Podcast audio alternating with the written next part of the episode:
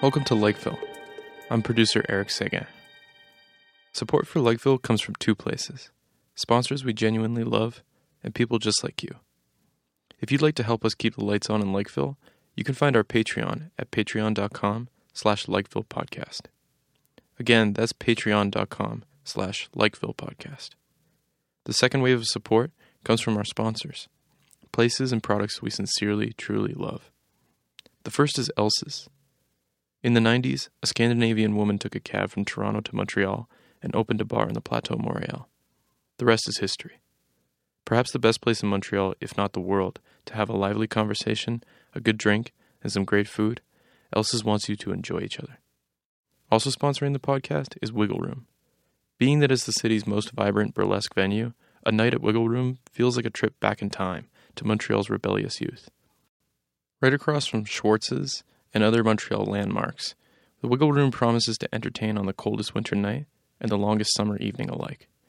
Finally, we receive support from Good Mix, a hearty breakfast mix that really, really cares about your gut health. It keeps you full and makes your body happy. What more could you want in a meal to start your day? You can find links to our sponsors at our website, www.lakevillepodcast.com. Without further ado, here's our host, John Faithful Hamer, introducing today's episode. Welcome to the Lakeville Podcast. This is John Faithful Hamer. Today we're going to be talking with philosopher Daniel Weinstock. Daniel Weinstock, this is second time on the podcast, and some of the hopefully not the last, and definitely not the last. Uh, welcome, Daniel. Yeah, great to be here. So uh, a lot of things we have to talk about, but Always, definitely, always. as I said, um, first thing we got to talk about is the collected collection of essays that you and A- Andrew Potter just came out with called High Time on the legalization of marijuana in That's Canada. So, um, what did you? I mean, I when I saw that you were going to do that, I thought it was kind of interesting because you're not really a weed enthusiast yourself at all. You know, life is long, right? Uh, But so, what? Uh, I mean, what kind of things do you explore in the so, book? so, so I, I, I decided to do something on, on weed legalization because, well, as you know, I, I run this institute at McGill called the Institute for Health and Social Policy, and one of the things that uh, you know is the is the bread and butter of the institute is topics where you really need to look at something from a whole range of different academic disciplinary perspectives to make sense of it. And you know, I realized when I started thinking about weed, you know, you think about it, weed legalization uh, at the at first glance seems simple, right? Something is illegal on whatever October 16th at midnight, October 17th, voila, it becomes legal. But in fact, you know, the way that we decided to do it here in Canada, it's a lot more complicated than that. It's a lot more complicated because we didn't just for better or for worse, and we can talk about that. Invite all of the people who are presently still, you know, in, involved in the in the gray to black market, uh, you know, into the legal market, and say, hey, you know, uh, welcome, you're now legal uh, merchants. We decided to create a parallel stream, right, where from production to distribution, uh, you know, there's a legal uh, stream that is not bringing in people who are formerly in the illegal uh, stream. So that involves uh, uh, all kinds of things uh, to do with, oh, you know, just to pick one example out of a out of a hat. Are we going to treat it more like alcohol, which is to say, you know, um, we want to regulate it. We definitely want to, don't want to advertise it to kids, but we do advertise it, right? We do, uh, you know, make it uh, available to people uh, in in our in our sort of landscape as something that's kind of fun to do in moderation. Or are we going to treat it more like tobacco, which is something that it would be impossible to make illegal now, but we probably would if we could, right? So we don't advertise it anymore. We don't allow uh, uh, tobacco companies to sponsor events. Uh, you know, if you buy a pack of cigarettes now, you've got diseased lungs and you know the most disgusting pictures you could possibly imagine, um, hidden behind you know uh, uh, walls that you can't even see the product. So what are we going to do? Are we going to treat cannabis a little bit more like tobacco? Or, I'm trying to imagine what the image is for marijuana. It'd be like a guy with like unwashed hair sitting in a bathrobe watching Netflix on the couch. Of, yeah, lots of Doritos. You want to be cross marketing with the Doritos. So, so there's a lot of you know there's there, there are a lot of questions, and they're questions of regulation, right? So, um, you know, again, just to think, uh, just to think about uh, the one that concerned me the most. Um, so when Justin Trudeau went out on the campaign trail to say that we were going to legalize marijuana, his selling point, right, was we got to protect the kids. We got to protect the kids. So how does the legalization of marijuana actually protect kids. Uh, marijuana is a young person's drug. All the statistics show that uh, you know basically the bulk of people are really uh, having you know are consuming marijuana between about sixteen and twenty five. What are the mecha- what are what are we putting in place in order to to protect kids? You know, does it mean that we're going to try to enforce a prohibition, keep it out of their hands, or does it mean that we're going to give them access to the legal, safer stuff? Right? Um, and there's been a debate about that in uh, in um, in Quebec and in Canada. How are we going to um, ensure road safety? So we have for alcohol, we have technology that allows us to detect uh, levels of uh, alcohol that correlate pretty cleanly with levels of impairment, right? Yeah. With uh, THC, uh, the active ingredient in cannabis, uh, you can have traces of THC in your bloodstream well beyond, well beyond. It's an unbelievably persistent. Yeah. It's like one of the most persistent. that's It's- right. it's I wild. probably still have THC in my system from that Grateful Dead concert I went to like in 1982 or something. I don't know if it's that long, but I, I know for drug testing the in the important states, point- it's really persistent. The important Yeah. point is that, is that is that there's no correlation between Oh, the level the of THC that you have in your blood and impairment. And really, what you care about is impairment. Yeah. So, what do we do about that? You know, clearly, we don't want to have people uh, driving around uh, high. You know, I'm not part of the. I don't. I don't prescri- subscribe to the "I drive better when I'm stoned" school of uh, road safety. Oh, Yeah. But we also don't want to be uh, treating everybody who has the slightest uh, trace of THC in their blood indiscriminately in the same way. So how are we going to deal with that? So you know, I could go on just talking about the different questions Yeah. that are uh, out Well, there. what if, d- do you deal with? I mean, I ordered the book, but it hasn't Good, arrived good. yet. As, uh, as should all of your Yeah, they should all order it.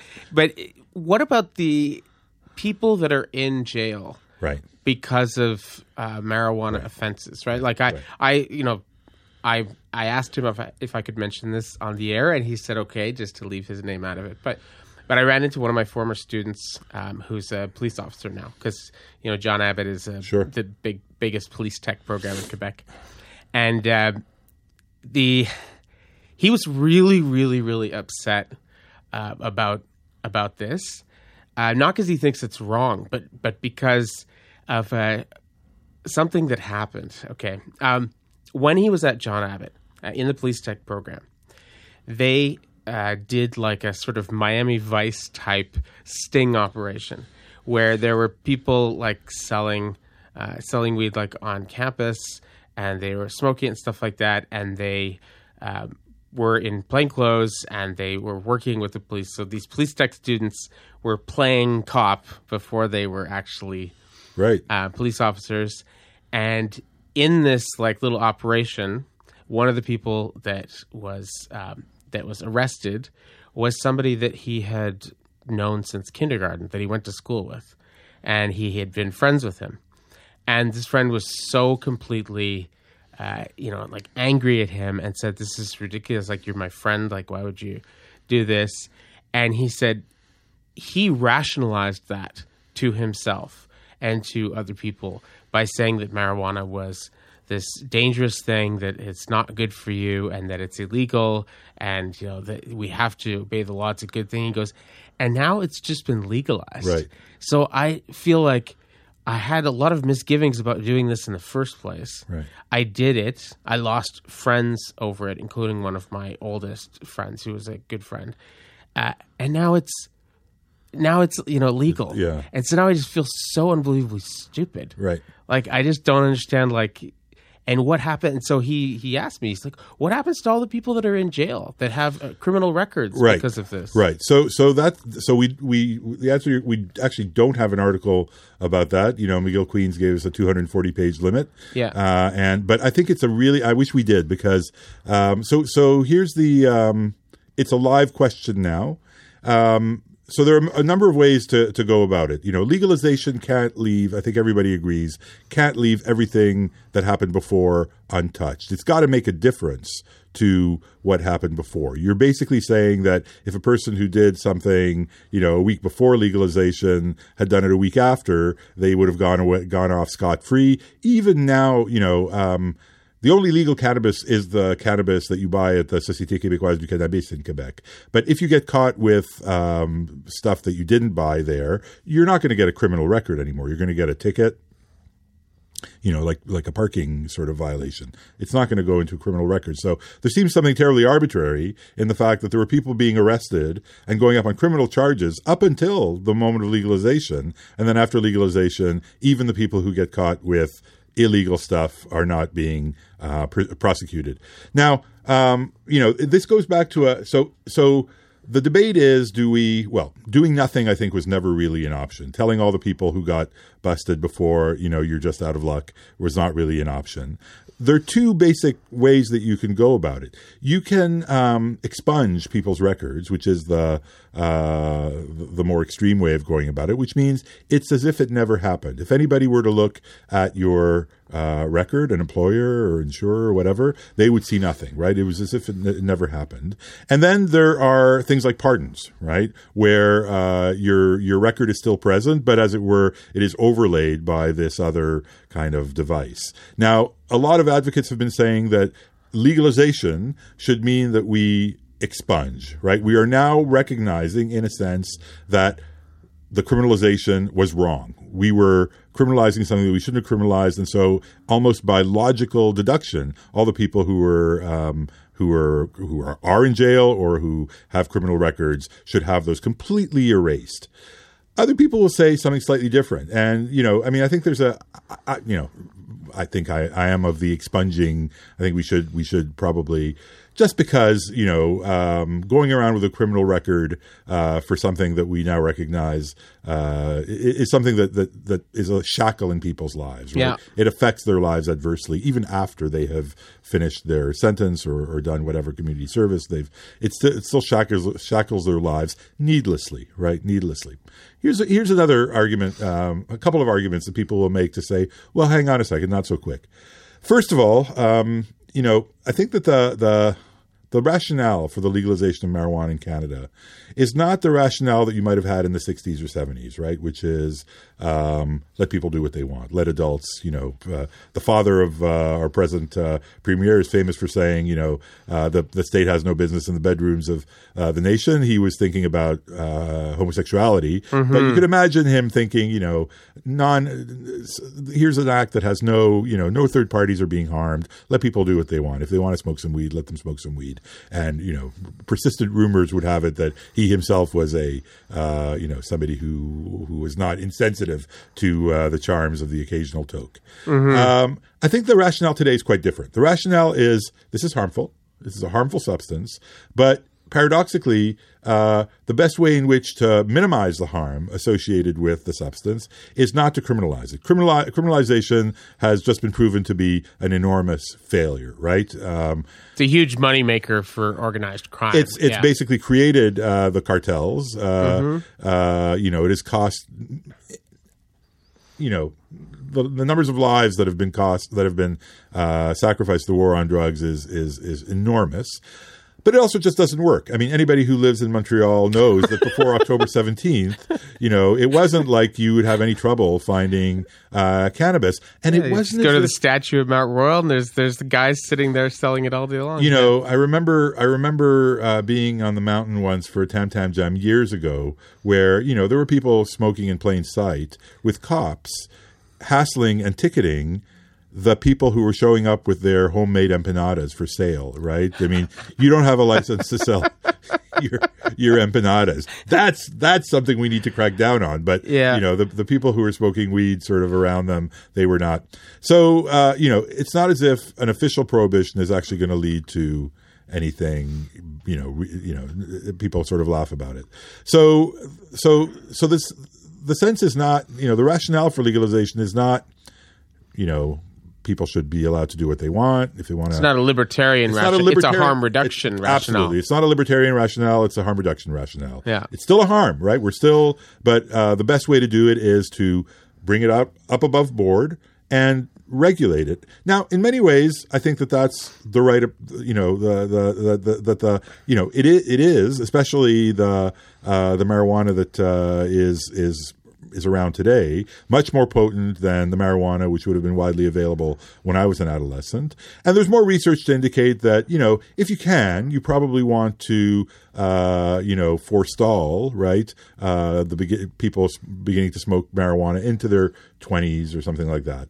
But the fact is, you can't, right? You cannot the cat's out of the bag, the train's left the station, whatever metaphor you want to uh, you want to use. Uh, the networks of uh, supply and distribution are so well dug in that um, you know uh, it, it, would take I don't know what it would take. It would take a, a investment of resources that is just in, impossible uh, in order to to shut that down. So um, so you know the rationale is not we now recognize that what uh, these people did before was okay, was fine, was great. Therefore, they should have their records expunged because we now recognize that what they did was okay. It's rather, it's still not okay. We've just chosen a different mechanism uh, to uh, regulate it. And going back to one of the questions that, you know, I was amongst the myriad questions that uh, we didn't really know the answers to until legalization occurred, it's clear that in that spectrum, going from alcohol on the one hand, uh, you know, it's fine when used uh, in moderation. We can advertise it, uh, show people having fun while having a drink, to tobacco right, where we sell it, but we basically do everything we can to deter. We're probably closer to the tobacco road. Um, isn't that a Steve Earle song? Uh, we're probably closer to the tobacco road than we are to the the alcohol road, right? So I don't know if you've been into one of the SQDCs. I haven't. One of I'm not three, not really into weeds. So. One of the three. Well, you know, for research purposes, right? Um, they're they're they're sterile, right? They are, um, you know, um, the thing that immediately came to mind. You're probably too young to remember this, but um, you know, they're like uh, the the old Ontario alcohol stores where there was no alcohol on the shelves. You know, basically had to write something down. There's also a kind of store. I don't. know, This is the first image that came into my head when I was when I was a kid. There was a place called Consumers Distributing are you old? I remember that. They had a catalog. Yes. Right? And you used to yeah. go and you used to write down what you wanted, but there were no oh products. My God. I, I literally have not thought of that in like 20 years, well, I think. Welcome. Yeah. Welcome, welcome, to. There was one like right next, there was consumers distributing right next to Pascal's. I remember like. There was one in Coteneige, uh, in the Coteneige shopping center. Um, so it's very, so it's very it's antiseptic, right? Yeah. Uh, you know, there was no, no appeal to it, right? You the the appeal was in the catalog, I guess. But uh, so it feels a little bit like that. They're definitely not, um, you know, trying to. Um, how should I put it? They're not trying to encourage you to uh, to buy, and the packaging is also very. Um, sober and uh, not sexy and uh, so all this to say uh, the first argument to be to you know is is um, it's not that we're saying that this is okay. We're saying that it's still not okay by and large, but we're going to regulate it in a different way because we recognize that prohibition was didn't work. The second argument, and this is like you know deep philosophy of law argument, is um, there is a difference between then and now. Then you broke the law right? Uh, we change the laws all the time, right? Um, you know, the the speed limit on my street has changed probably you know five times since we've been there. Um, you know, and when it was 50, when it was fifty, it was okay to drive to, to fifty. Um, you know, now that it's thirty, you know, driving for you know, the, we change laws all the time, and what we're supposed to do, uh, unless the laws are egregiously unjust, in which case we start talking about you know the legitimacy of civil disobedience and things like that. Uh, unless the laws are egregiously unjust, we have an obligation to obey the law. And the difference between then and now is that somebody who sold or you know smoked uh, weed uh, until what was it October sixteenth, two thousand eighteen, was breaking what was not an egregiously, you know, unjust law. It's, criminalizing marijuana is ineffective. Uh, you know, it's it's it, it like a lot of laws, uh, you know, and, and, laws that, that we know after a while we can't enforce are probably best written out of the books.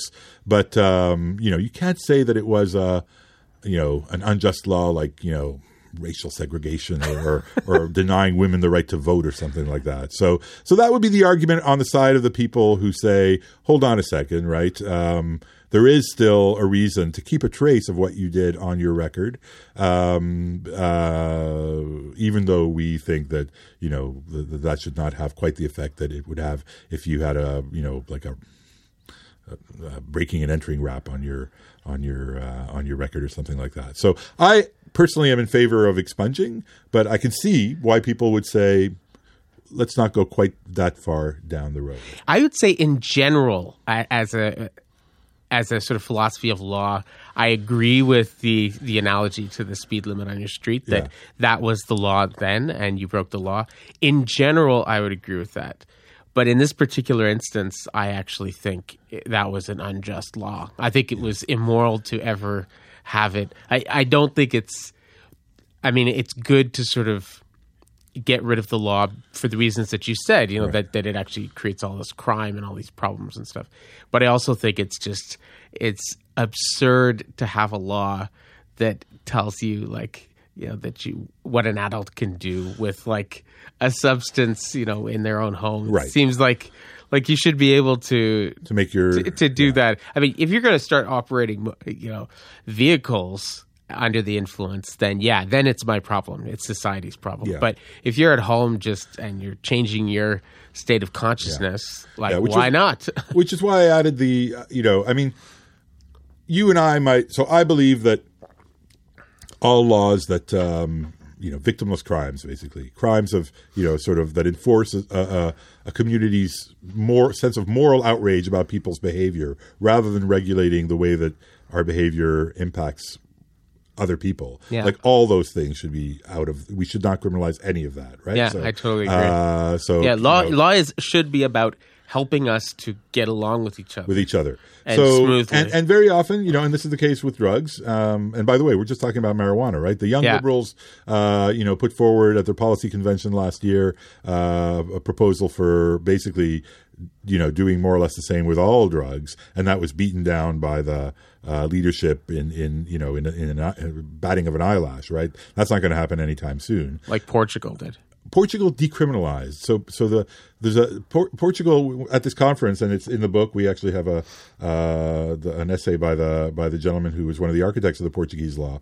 Oh wow, I really really want to read Yeah, this. well, you know. yeah, I really wow. So what, what he was at pains to, to, you know, a lot of people say we're going to legalize just like Portugal. And he was at pains to remind us that Portugal, it's still illegal. It's just not criminal, right? So they're not going to enforce you if they catch you with under a certain amount. They're not going to enforce any, any laws.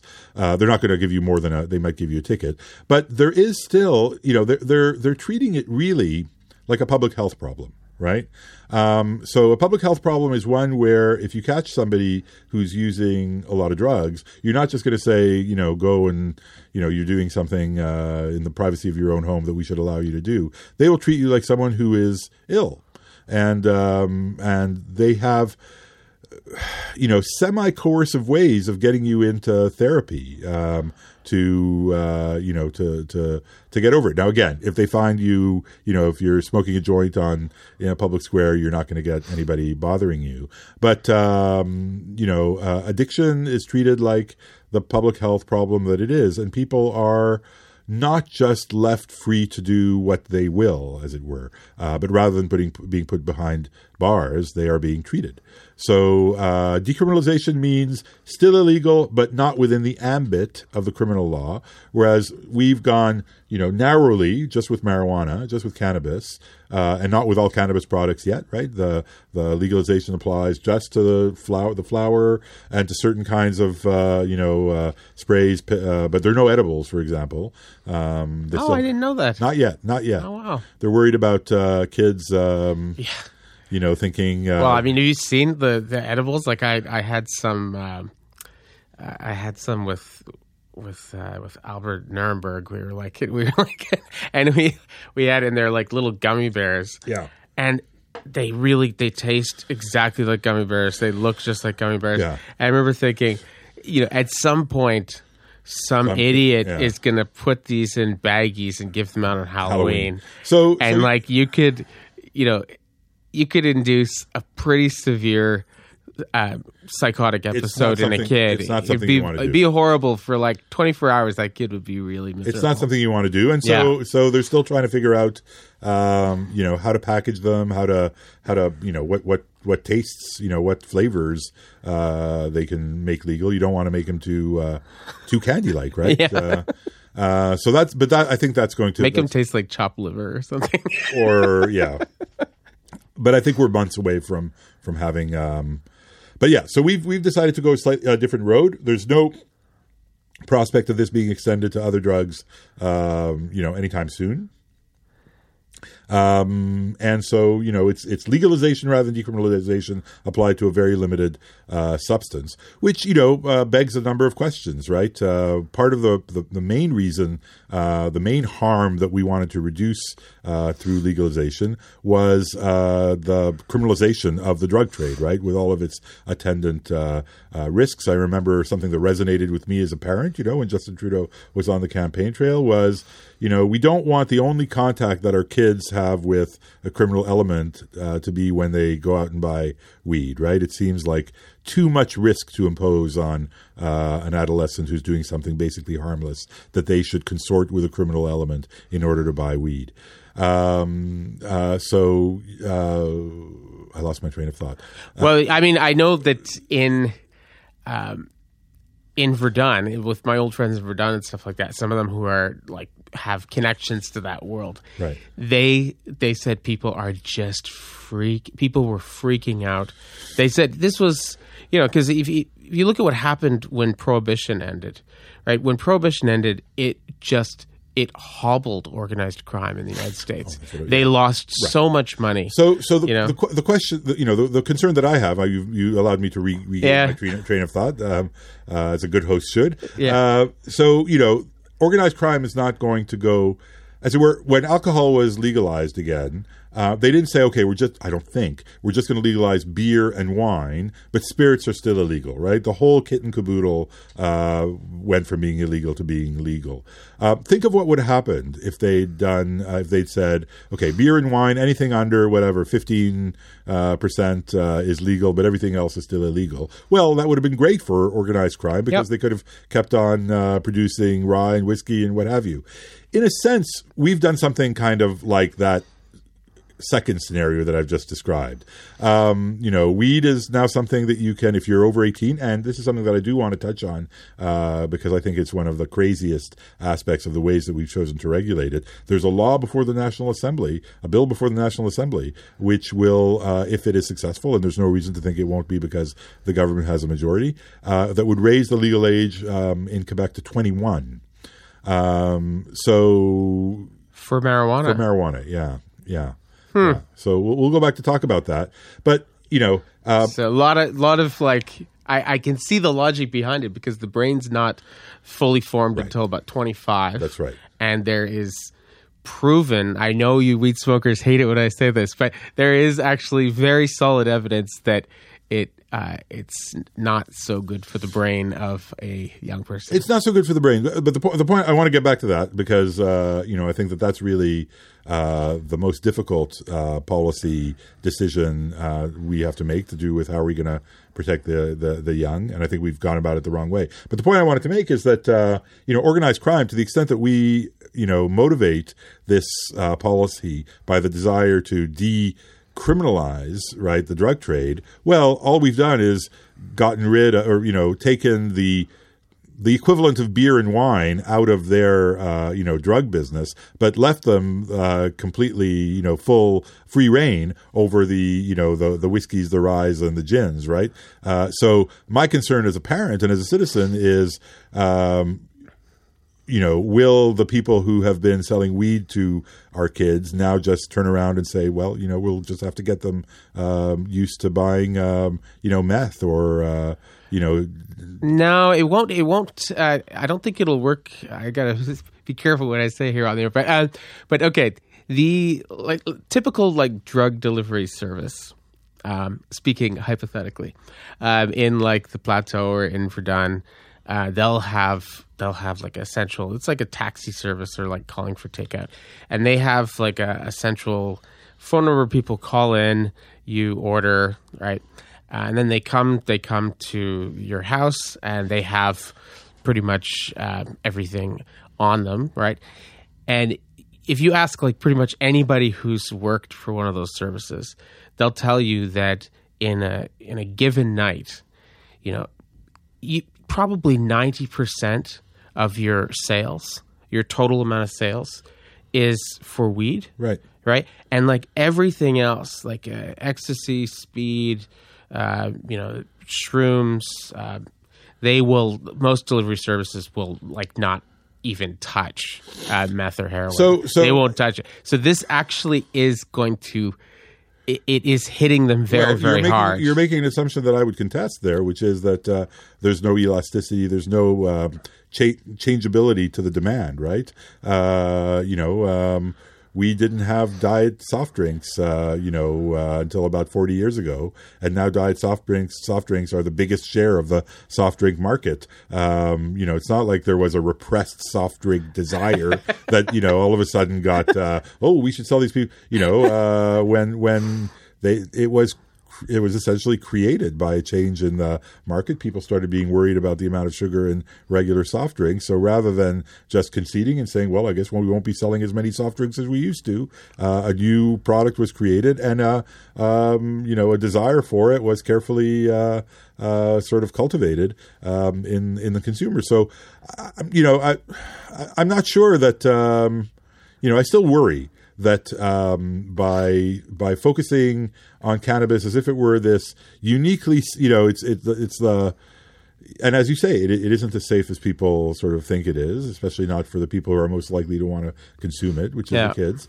Um, you know, um, it's not as safe as people think it, think it is, uh, and so the idea that it kind of occupies this ontologically distinct sphere in drugdom, you know, uh, such that it's okay to legalize it, but we wouldn't dream of doing it for, you know, for heroin or for uh, uh, for cocaine or for uh, anything else. I think rests on just a weird set of assumptions and may lead to, uh, you know, uh, our inability to do what we said we'd do, which is to take a substantial chunk out of the illegal. Um, illegal drug trade. Yeah. Now, you know, I, want to get back to the thing that that I, want to. I don't want us to to leave. Uh, so I have a paper in the book where I make uh, the suggestion, which so far I can assure you has gained no traction amongst the political class here or anywhere, which is that um, rather than raising the age, uh, the legal age from 18 to 21, as our government here proposes, we should actually consider, not necessarily do it, but we should open the open ourselves to the possibility of lowering it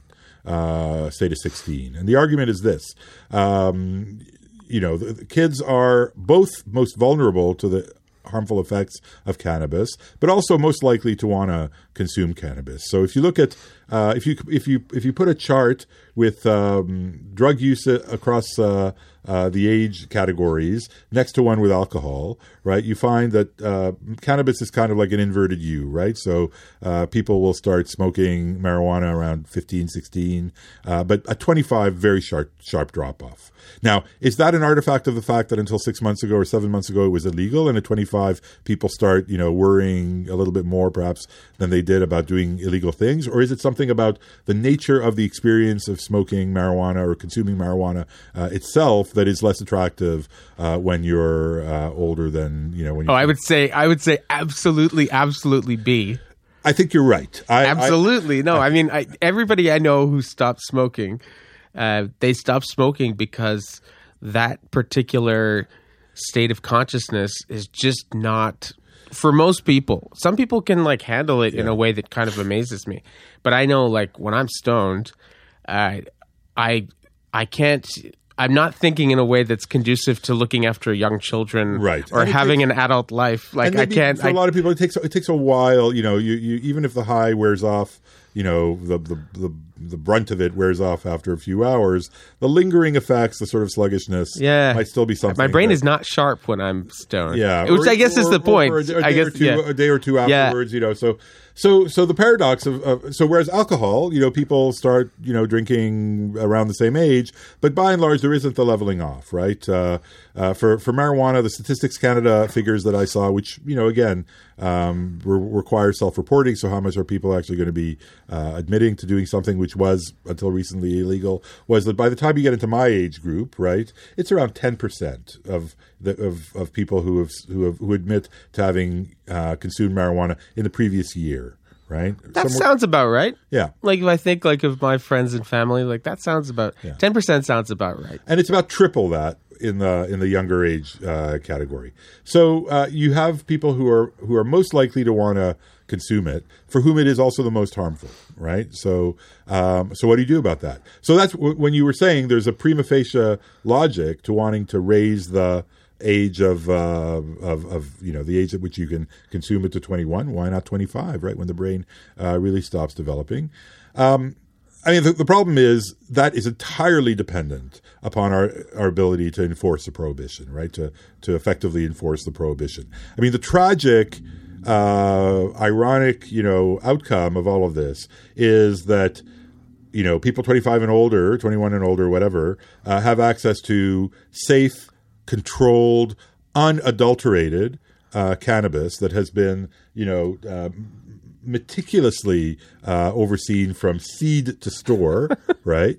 Uh, no, so and, and and with which you you have absolutely meticulous information provided. So you know what the composition is, uh, you know the level of THC and of uh, uh, CBD, you know down to the point one, you know, uh, so you can make really informed purchasing decisions. Like like a wine list. Yeah. It almost is. And, Yeah. you know, you have you have people uh, there who will explain to you, you know, the difference between buying a combustible form of cannabis or something that comes in a gel cap, you know, how long it'll take. You can get a really, really high level of information and you're absolutely guaranteed of not having uh, any contaminant, you know, any uh, anything in the product that is that is dangerous above and beyond uh, the the you know the the dangerousness of the drug itself.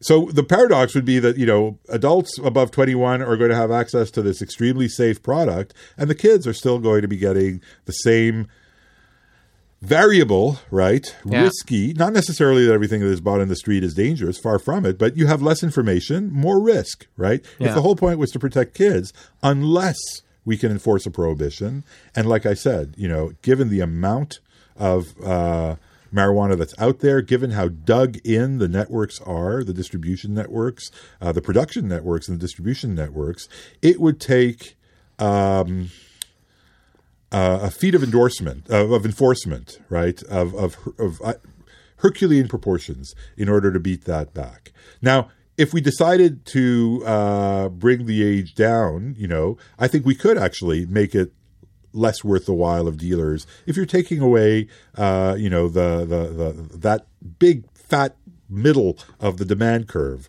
uh, from the uh, illegal market, then you have a chance at uh, basically having them say, you know what, it's not worth uh, our while anymore. But if you're basically handing, you know, the 18 to 21s or the 16 to 21s back to them, then it's completely in their interest to continue being part of, uh, to continue uh, being in in the marketplace. That Uh, actually makes perfect sense. It's a weird argument, but it makes perfect sense. Well, you know, it's a harm reduction argument, right? Yeah. Uh, let's, uh, you know, the first best case, and let's assume that for people who are under a certain age, the first best case is let's keep it out of their hands, right? We're both parents. Yeah. Uh, we know that that first best case is just not likely to happen. Yeah.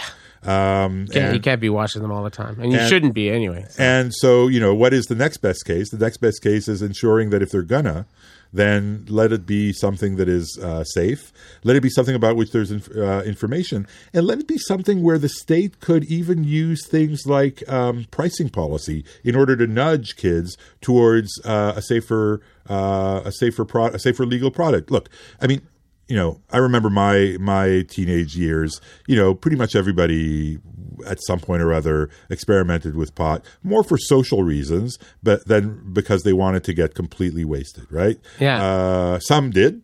You know, don't get me wrong, but you know, I would say that I don't know. Uh, a good proportion of people didn't want to say no just because they didn't want to be ostracized from the group, and maybe a little bit of a of a light buzz is something that they were looking for. If you use the pricing policy that you have to make the sort of uh, less potent uh, marijuana attractive because cheaper uh, for for for younger people.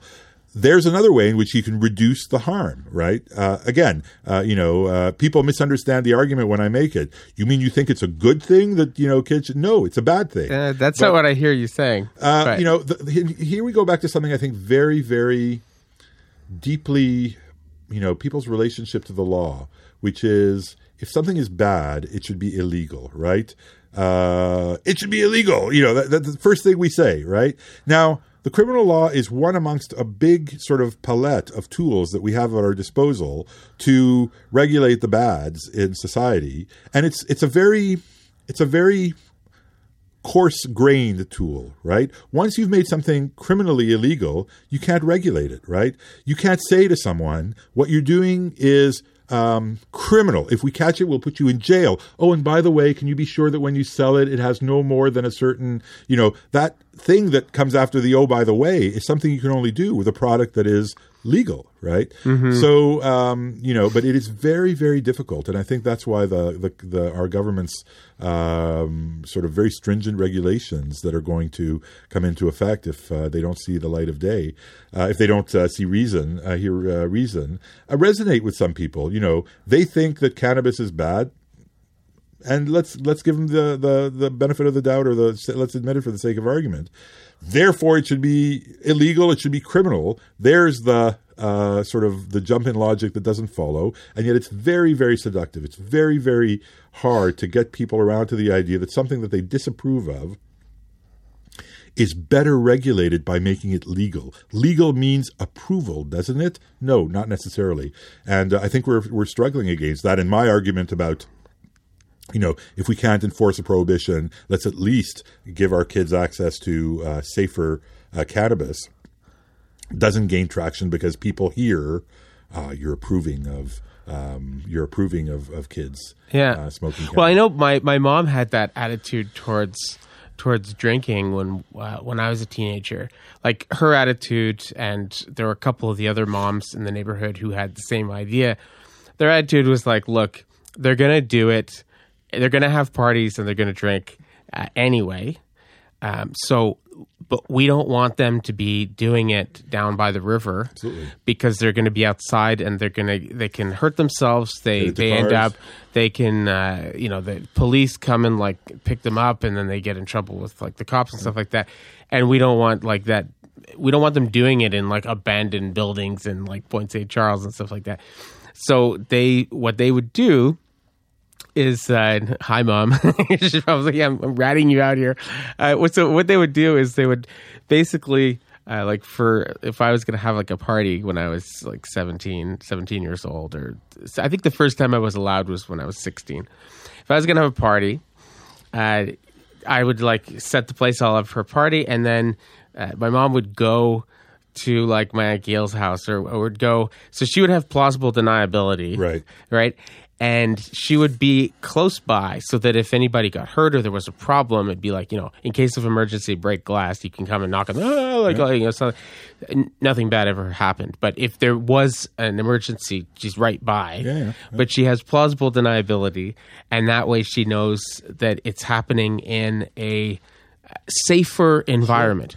And there were some parents who said, "Well, so what? You're condoning like underage drinking?" And she's like, "No, I'm not." She she basically made exactly the same argument It's- you're making. home- she said, "No, I'm not condoning drinking. I know there it's going to happen one way or the other, and so I would rather it happen in a safer environment." That's har- the harm reduction. It's home style harm reduction policy, and it makes a lot of uh, it makes a lot of sense. Um, yeah, no, But it bumps up against the uh, the moralists, I guess, or It a bumps- certain kind of yeah. it bumps up against the moralists, but it does lead to uh, you know to, to to bad policy. It leads to well, in the drug case, it leads to the people who are most likely to consume uh, the drug being back in the hands essentially of organized crime and of the riskier product that's out there. I mean, in another area, it leads to sex workers uh, working in far more unsafe conditions uh, than they uh, would if we just. Um, you know, did what a lot of countries like Germany or states in Australia have done, which is to to legalize and regulate. Um, you know, to legalize and regulate again, not because you're affirming, you know, the you're not some kind of you know necessarily sexual liberationist saying that this is this is wonderful, uh, but recognizing that it is, you know, the oldest profession in the uh, in the world, and that. Um, you know, if you want to protect the people who are most vulnerable, who in this case are uh, mostly women, but not always women, but mostly women who uh, who are the, the the you know in this case the uh, the the producers of the of the good, uh, driving the whole industry underground um, is the worst way of. Uh, of, of protecting them. It's making them subject to uh, the will and whim of uh, you know the most rapacious uh, people out there. Whereas uh, being grown up about it and re- realizing that uh, people are going to do it, and uh, therefore you know let's set up safe surroundings for people to to do it would be much more much more effective in terms of minimizing harms, but hitting up against this sort of moralistic streak, which is we disapprove of it, and therefore it should be illegal. Yeah, I remember I was shocked when Annalise and I lived in Amsterdam for a little while. I remember being shocked. We we met a lot of people who were born and raised in Amsterdam. Very, you know, fascinating people. They had never smoked weed in their lives, like ever. Yeah. And you know, this is you. You think of Amsterdam as this, and they also had never been to the red light district Right. in their lives. Right. They were quite uh, sort of personally kind of conservative, upright. Yeah. Uh, not, I didn't get the impression that they were moralistic. It just, it's sort of like, like uh, I, I went to the casino for the first time ever, like in my life. Uh, I think it was last year with my friend Alex, and it was the first time I had ever been, and I, I don't think I'll ever go again. Uh, but I didn't go to there to gamble. We went there to see like a, there was a show or something like that. I, I don't gamble at all. Don't even buy scratch tickets. But uh, the you know, there's lots of Montrealers that have never been to the Grand Prix. They've never been to the casino. They just see it as like kind of silly tourist stuff, right? Yeah. And that's uh, right. I think that yeah, once you legalize things, there's a lot of there's this idea that suddenly people are going to be, you know, way more people are going to be doing the drug. Like I don't think. Right. I mean, I'm I'm thinking of Johann Hari's book "Chasing Yeah. the Scream," Yeah. which is all on the the sort of the war on drugs and things like that. And he's just written, he's updated it to include like the opioid crisis and things Uh-huh. like that. But he says in there, maybe he's wrong. I'm very curious to look into this now. He says that in Portugal, that it's not just decriminalized; that they actually have places where heroin addicts can go. And you will get pharmaceutical grade heroin. Right. They, it's a safe injection site where they will actually give you as much as you want Yeah. and it's a safe environment and that like most people i think the requirement is that you can go in there get as much heroin as you want pharmaceutical grade under medical Supervision. supervision.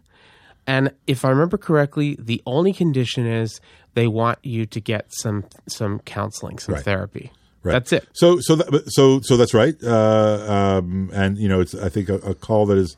So we have safe injection sites, but safe injection sites are sites where people come and inject their own, um, you know, their their own product with no guarantee of of uh, of product uh, product safety. So this is in effect the next the next logical step in the safe injection uh, philosophy, which is you know if you want it to be safe and you're not monitoring the product, then what are you really um, what are you really doing? Um, so, but it's not. This isn't part of the. This is outside of the commercial. Uh, so it's not that people are selling heroin freely. It's that uh, you know addiction is is perceived as a public health problem again, and so we have to deal with it as a public health problem. Um, so. So this is sort of separate from the from the the, the, the sort of commercial um, thing. It's interesting that you should mention uh, Amsterdam. Amsterdam. So um, you know when pe- when I say you know Canada is and and we are you know I've been critical of the way in which the government, all levels of government, uh, you know from federal all the way down to municipal, right. Um, uh, have been dealing with this, and there's been a little bit of moral panic, right? Uh, Yeah. You know, uh, basically, we've legalized a product that in certain municipalities made it almost impossible to consume it anywhere, right? Because it's uh, illegal, you know, even in parks in certain certain places. I think our mayor has basically been a little bit more sane about it and said, look, you know, anywhere you can smoke a cigarette, you should be able to smoke a joint as well. Uh, in Vancouver, where I just came from, um, it's illegal in parks. It's illegal on the beach.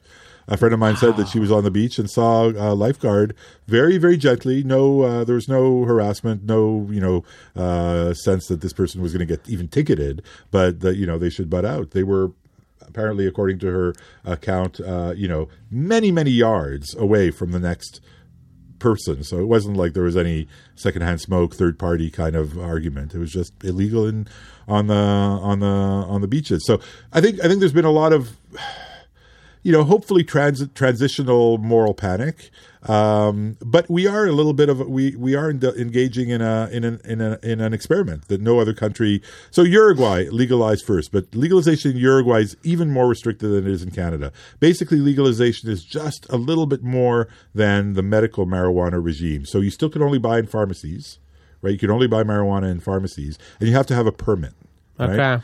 Um, so, and you can have the permit denied on a variety of grounds. So, Canada uh, is is embarking in this uh, in this sort of uh, you know we're, we are the pioneers, we are the first. People say, well, what about the Netherlands? So, the interesting thing is that the Netherlands is actually a bit of a gray zone, right? It is technically not legal in the Netherlands, although it's widely available. If you walk into a coffee shop uh, in Amsterdam and um, you ask where where do you you know where do you get your supply, right? Uh, you'll get a kind of a shrug, right?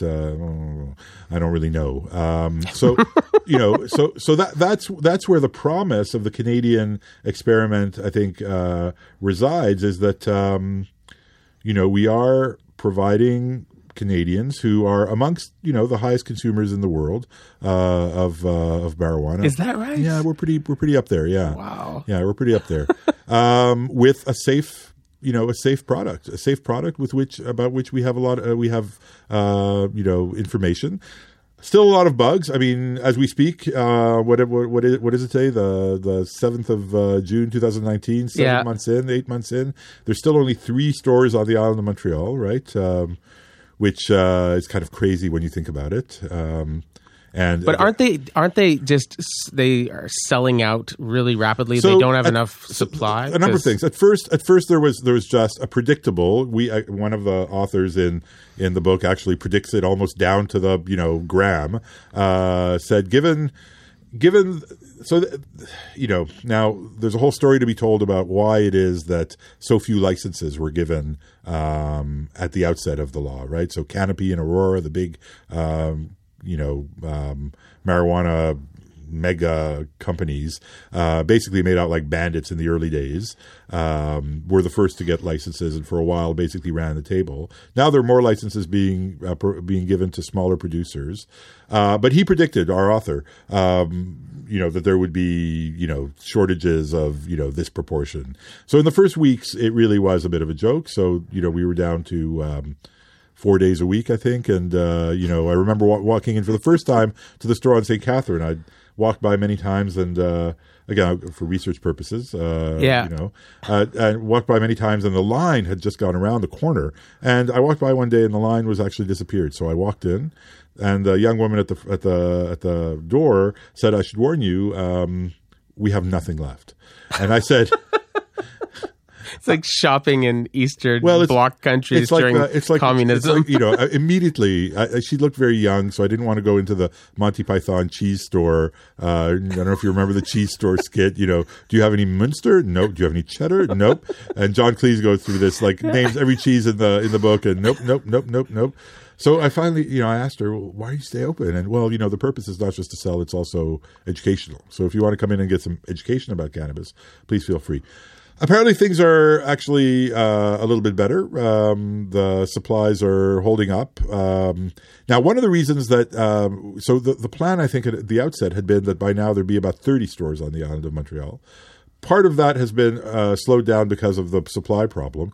Part of it has also been slowed down because of one dimension of the moral panic that I was talking about a moment ago. The new law, which the CAQ is considering, and they made this very plain during the campaign. They said if we get elected, so the the distance from schools, right? Uh, the, the the the stores have to be at least a certain distance from schools.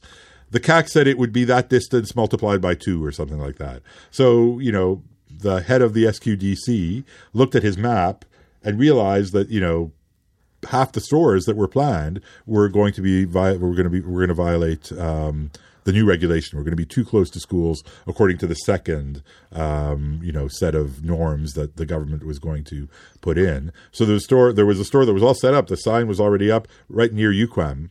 Uh, you can imagine that store would have done a brisk business, and it has never opened uh, because uh, it's uh, I guess I guess what school is close to there? I don't know. It's Unless- like the closest school I think would be Au Pied de la Montagne, which is on the corner of Roy and uh, Henri Julien. I'm not sure. That's pretty far. I mean, if they're talking, it has to be like a an elementary or or it's high, high school, right? Like it has to be. Well, so so think it through. If you have as part of your law that um, uh, that from the point from the pers- perspective of cannabis, twenty one and under is what is still. Oh my god! If you are So near then, Cégep de Vieux-Montréal, which is right there, Cégep de Vieux-Montréal and, is right there. and UQAM itself, right? Uh, oh my god! what what age do kids go into university? Nineteen. So it means that for at least for the first couple of years of uh, they are from the point of view of the law minors. I right? can't think of any place Well- in the in the heart of Montreal where you wouldn't have some school that would fit that. So obviously, the three that are presently uh, operational uh, are you know are, are they've they've taken out their their you know rulers and, and figured that they're are they like all in like Laval and well like one of them is uh, downtown. One of them is on St Catherine Street. Okay. Uh, I guess far enough from McGill that uh, it's okay. One of them is I think in Marché Central okay and one of them is on Saint Hubert in the in the in the sort of um, Marché Saint Hubert uh, Plaza Saint Hubert with uh, all the wedding shops and stuff like that. You can go get yeah. baked before you choose a dress. I guess yeah. yeah. Um, That's hilarious. So there's a fourth one opening, I think, on Queen Mary uh, Avenue, uh, sort of in, in closer to the west. But I think that um, you know that they're they're having to redraw the. So this goes back to you know the question of you know are we going to be effective in driving out organized crime? It's fine when it's uh, nice weather like it is today, but um, you know. In a few months, when it's minus 20 again, and people have a choice between getting on the metro and lining up outside an SQDC or calling their, um, you know, trusty, um, uh, you know, dealer on his bike, um, chances are that, uh, you know, we won't be, we're not shutting down the black market anytime soon. Yeah, well, my my sort of you know indice of this is going. I take a walk on the mountain pretty much pretty much every day, and so I, I walk over, and my approach is right by the the big the statue, right, um, and right where the tam tams happen and stuff like that. And there's always these guys that that sell weed right there, and there's like a there's a team of them. There's like sometimes on a busy day there'll be like a dozen of them, and so I thought when weed was legalized they would be gone. But they're still doing a lot of business. They're still doing a lot of it. So so clearly, uh, the uh, a lot of the demand is still being met, and I find that kind of fascinating that the the weed sort of marijuana economy has become the black black market. It has become so smooth and efficient and well run that Right. the legal stuff can't compete. That's right. So the legal stuff can't compete because it is, it turns out, under a huge uh, range of constraints, such as the ones that we've been talking about. That uh, the illegal product is is not, and so um, you know the the even the most optimistic uh, estimates are that you know there's no there's no real hope in the short term that the black market is going to be driven out completely. Uh, the most optimistic uh, estimates that I've heard is that within five years, replace fifty percent of the market, which leads some, which, which which raises some interesting questions. So if if you have made a product legal, you've in a way legitimated, even if you haven't approved, you've legitimated the consumer desire for it, right? Mm-hmm. You've also acknowledged that you will be unable to set up a market sufficiently, um, you know, sort of uh, effect, efficient to, to to meet all of that demand. So, what is the status? I mean, uh, you know, I'm, I'm not enough of a of an actual sort of black law lawyer to know whether an argument can be mounted. What is the status of the person who, you know, uh, goes before a judge with a fine, you know, saying you were smoking illegal weed, and says, you know, Monsieur, Madame le, le juge, uh, you know, I tried, right? I tried. I went to the SQDC, um, and um, you know, they were out. So. I went. They just wanted to educate me, and I wanted my you know, I got my education, uh, but then I actually wanted some some product as well. Um, and so having having exercised due diligence in trying to go through the legal uh, route, I and you know the state having acknowledged that my desire for this product is not an illegitimate one. Um, you know, I'd be curious to see whether there isn't. Uh, uh, you know whether it'll be whether some judge won't be uh, sort of sympathetic to the argument that says, you know,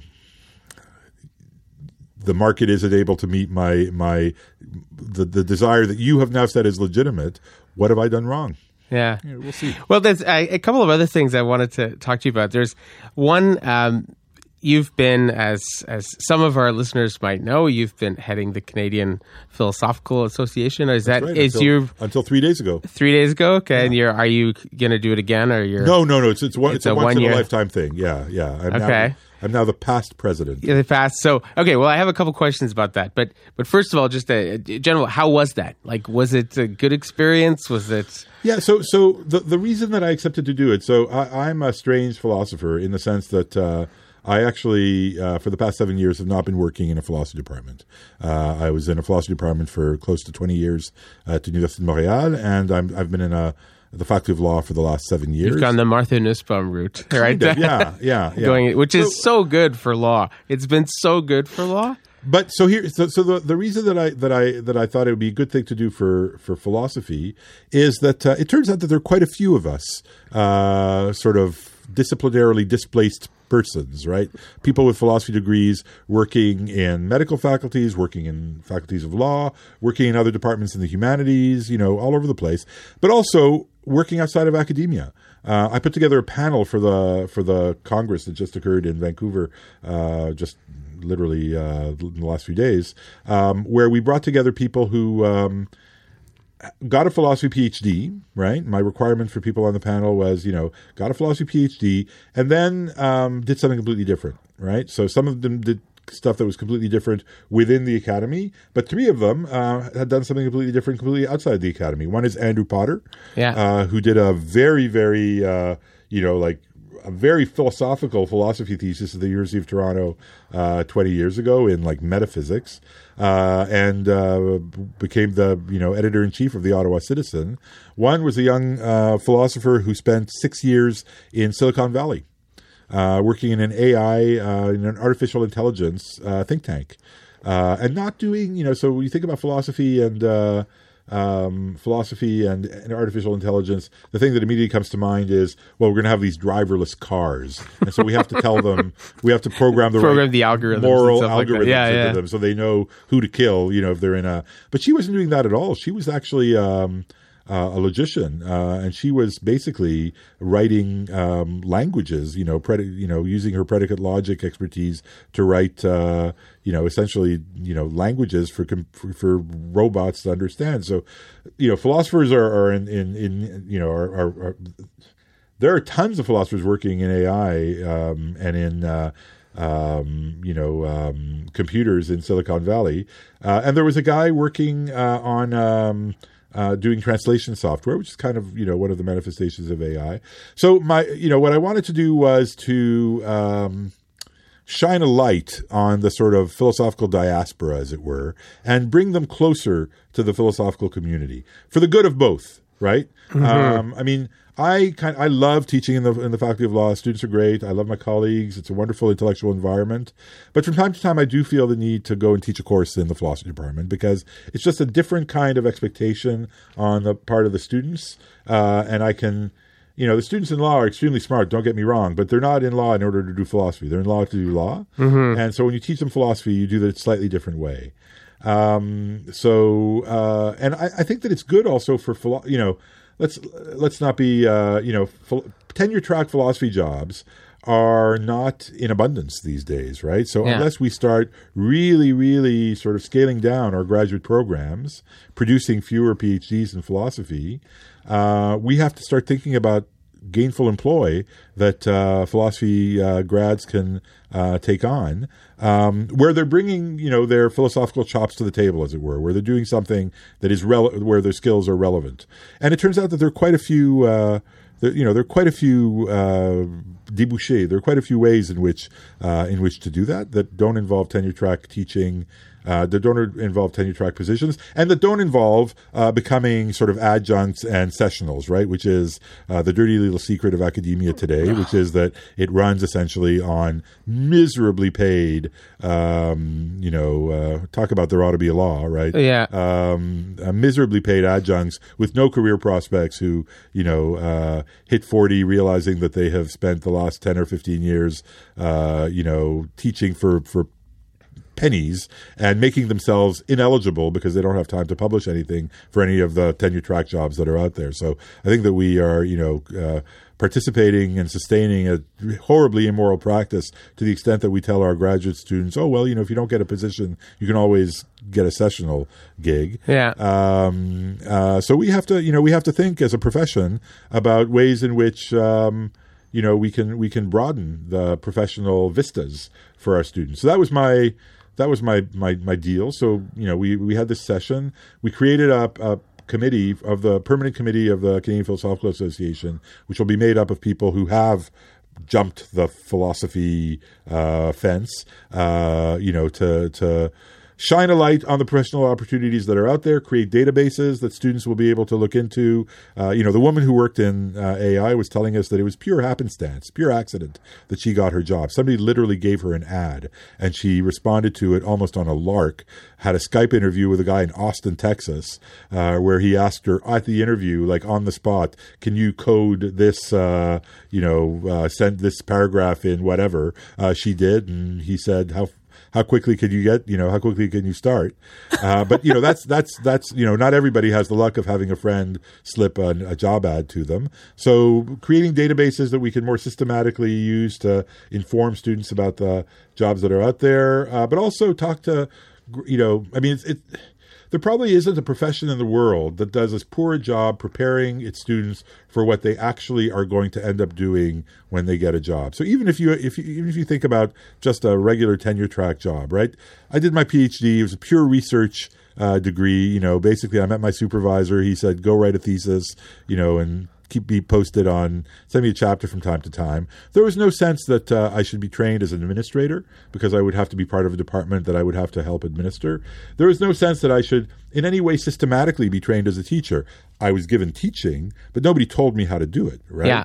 Um, and then you get a job, right? And they tell you, wonderful, we're giving you a job because of this wonderful research that you did in X or Y university. Now you know, go and administer this complex entity, which is a department of, you know, however many colleagues and hundreds of students, and, you know, go teach those 350 uh, kids that are waiting for you in that auditorium over there. Yeah, uh, which is, I mean, when you think about it, it's absolutely insane, insane. because because the the skill set, the the kind of person that is going to do a PhD, it is going to do all these. It, it's it's the kind of person that tends to work alone. They maybe are somewhat introverted. Yeah. They're not terribly. Uh, they don't like crowds, and they're probably. It's just it's it's unbelievable. I've watched that so many times yeah. that it's what the job actually is. Yeah. Which is uh, involves, as you say, teaching and and uh, if you you know, right, everybody has to do their service from time to time. You got to be chair of the department for a while. A lot of administration and yet, the kind of people that are going to end up there are precisely the kind of people who are terrible at administration oh, and terrible at teaching. Absolutely. I mean, right? you know, I mean, the, the idea that as a chair you have a responsibility, which everybody at some point, you know, unless they are they make themselves known to be sort of antisocial. Uh, you know, you have to draw up a departmental budget. You yeah, know, a lot of people. I've done that. I was chair of my department for a number of years. A, yeah, you know, a budget for their you know household, let alone uh, you know, uh, and so so so I think I think that there, already there's always been a huge problem with graduate training. We do not actually train people for the job that they are going to do. It's like you know training pastry chefs and then telling them that they have to like lay cement or something on a on a road. It's like you know what are we doing? But I think we should go beyond that. I think that we should um, you know not make the assumption. After all, people who are in engineering schools do not go to, eng- to, faculties of engineering in order to become engineering teachers. They go in order to build bridges and uh, you know whatever else engineers do. Uh, figure out uh, you know computers and build computers and things like that. I mean, we should think philosophy a little bit like that as well, right? Philosophy, the, the idea that we should train graduate students in philosophy just in order to be professors of philosophy and researchers in philosophy in these very very constricted institutional environments, which are universities or CEGEPs, uh, you know, is really weird, right? I mean, you know, philosophers should be available for all manner of uh, uh of, of, of of work um, of different kinds, and uh, we are not training students in or to, to see the jobs that are out there for them or to develop the kinds of aptitudes which um, which are necessary to to train them. I mean, amongst you know a million things that I could give as an example. I mean, most jobs in the real world outside of academia are interpersonal. You work as a you work sort of you know it's teamwork you have to you have to be part of a team or run a team division of of tasks within a, a complex operation i mean philosophy perhaps more than other disciplines, you know, maybe like maybe more like history and less like you know sociology, or where where you have perhaps more research teams where you fall into a uh, somebody's research project. We're lone, you know, we're lone wolves, right? Uh, like you know, even co-authoring is something that we do uh, rarely, right? Whereas our, our colleagues in the in the in the sciences, you know, most of their publications are are co-authored. We need to teach people you know, who are going to go off and work in a management consulting firm or in an AI uh, think tank, how to work with other people. Um, and uh, again, you know, it's um, our graduate. So anyway, all this to say, uh, I had a, you know, my, I decided I agreed to do it because I thought that it was a missing, you know, there's this, uh, there's this diaspora. I think I'm the first president not to be drawn from a philosophy department. And uh, I think wow. it's important uh, for the profession uh, that we start looking at philosophy as a set of tools that can be put to use in a variety of professional environments rather than just sort of reproducing this very narrow professional cast, which, you know, to be uh, you know, be lucid about it, it's not in you know it's not like uh, we're going to get explosions in uh, tenure track philosophy jobs in universities in the years to come. Yeah, well, Stephen Marche wrote this. I don't know if you saw it. He wrote this article uh, it was in the Times Literary Supplement um, like yesterday or the day before, no. and it's it's he left academia. Right. He was an English posted. prof, yeah, and he left academia to become a, a, a journalist and a writer. And he so ten years later he went to the MLA conference, and he was talking about just what a mess, like how it just seemed like you know this very very depressed yeah. kind of uh, the like 45 history uh, made enrollments in history departments down 45%. Yeah. He was going through all these different philosophy was mentioned as well. And he said there's just this sense that, you know, we're we're like sort of watching this the ship go down, right? This very uh, yeah, yeah, yeah, and a lot of he said a lot of the sessions at there was sort of what to do after academia, like what to do with your humanities PhD like if you can't get a job in academia and yeah. and having like different so i mean you you clearly have got your finger on the pulse you know setting up that yeah so so you know i think i think that you know i i don't know other disciplines as well um, but i think you know philosophy has an argument to be made for you know there is an argument to be made for philosophy as this set of all-purpose kind of tools. you know, I, I did my PhD uh, in England, you know, which is a very kind of it, it, I started my PhD in 1986, so this was in the old days. Um, first or second year, um, I got a note in my uh, it was before the internet, before email, a note in my pigeonhole printed on nice embossed paper saying. Uh, McKinsey and McKinsey, you know, consulting, you know, I had never heard of it, would like to invite you to a special dinner to uh, discuss uh, uh, professional opportunities. Uh, can't remember exactly. So it was a fancy, it was the one fancy Chinese restaurant in Oxford, free meal. So uh, what what the heck, right? I went along. And um, so they basically were making a pitch to the philosophers at Oxford come and work as a management consultant, right? Uh, now, at the time, as a kind of a smartass, uh, uh, you know, uh, I'm not going to prostitute myself to uh, to be a management consultant. Although the following year, when the same invitation came, I took up the dinner again. But a couple of my friends actually said, "Hey, this actually seems kind of interesting, and um, you know, like a living can be made." Now, why did they go and uh, ask philosophers? Well, you know, at a certain level, philosophy especially the kind of philosophy that's done in an Anglo, you know, department like Oxford, kind of very analytic. It's kind of problem solving, right? It's looking at a problem which many people might see as one big inchoate mess and breaking it down, right? And it turns out that it seems that's what management consulting is. So my friend, who uh, had a quite close colleague and friend who who jumped ship and went uh, and and he is now uh, you know if you look him up uh, I don't know if I should mention his name but he's still very much uh, uh, working as, as, a management consultant and has risen very high in the in the corporate echelon. So I think philosophy has an argument that can be made for it um, in a lot of different areas. Um, and we just have to make that argument, right? Because I think ethically, we can't keep on, you know, we're in this, you know, talk about a system of perverse incentives.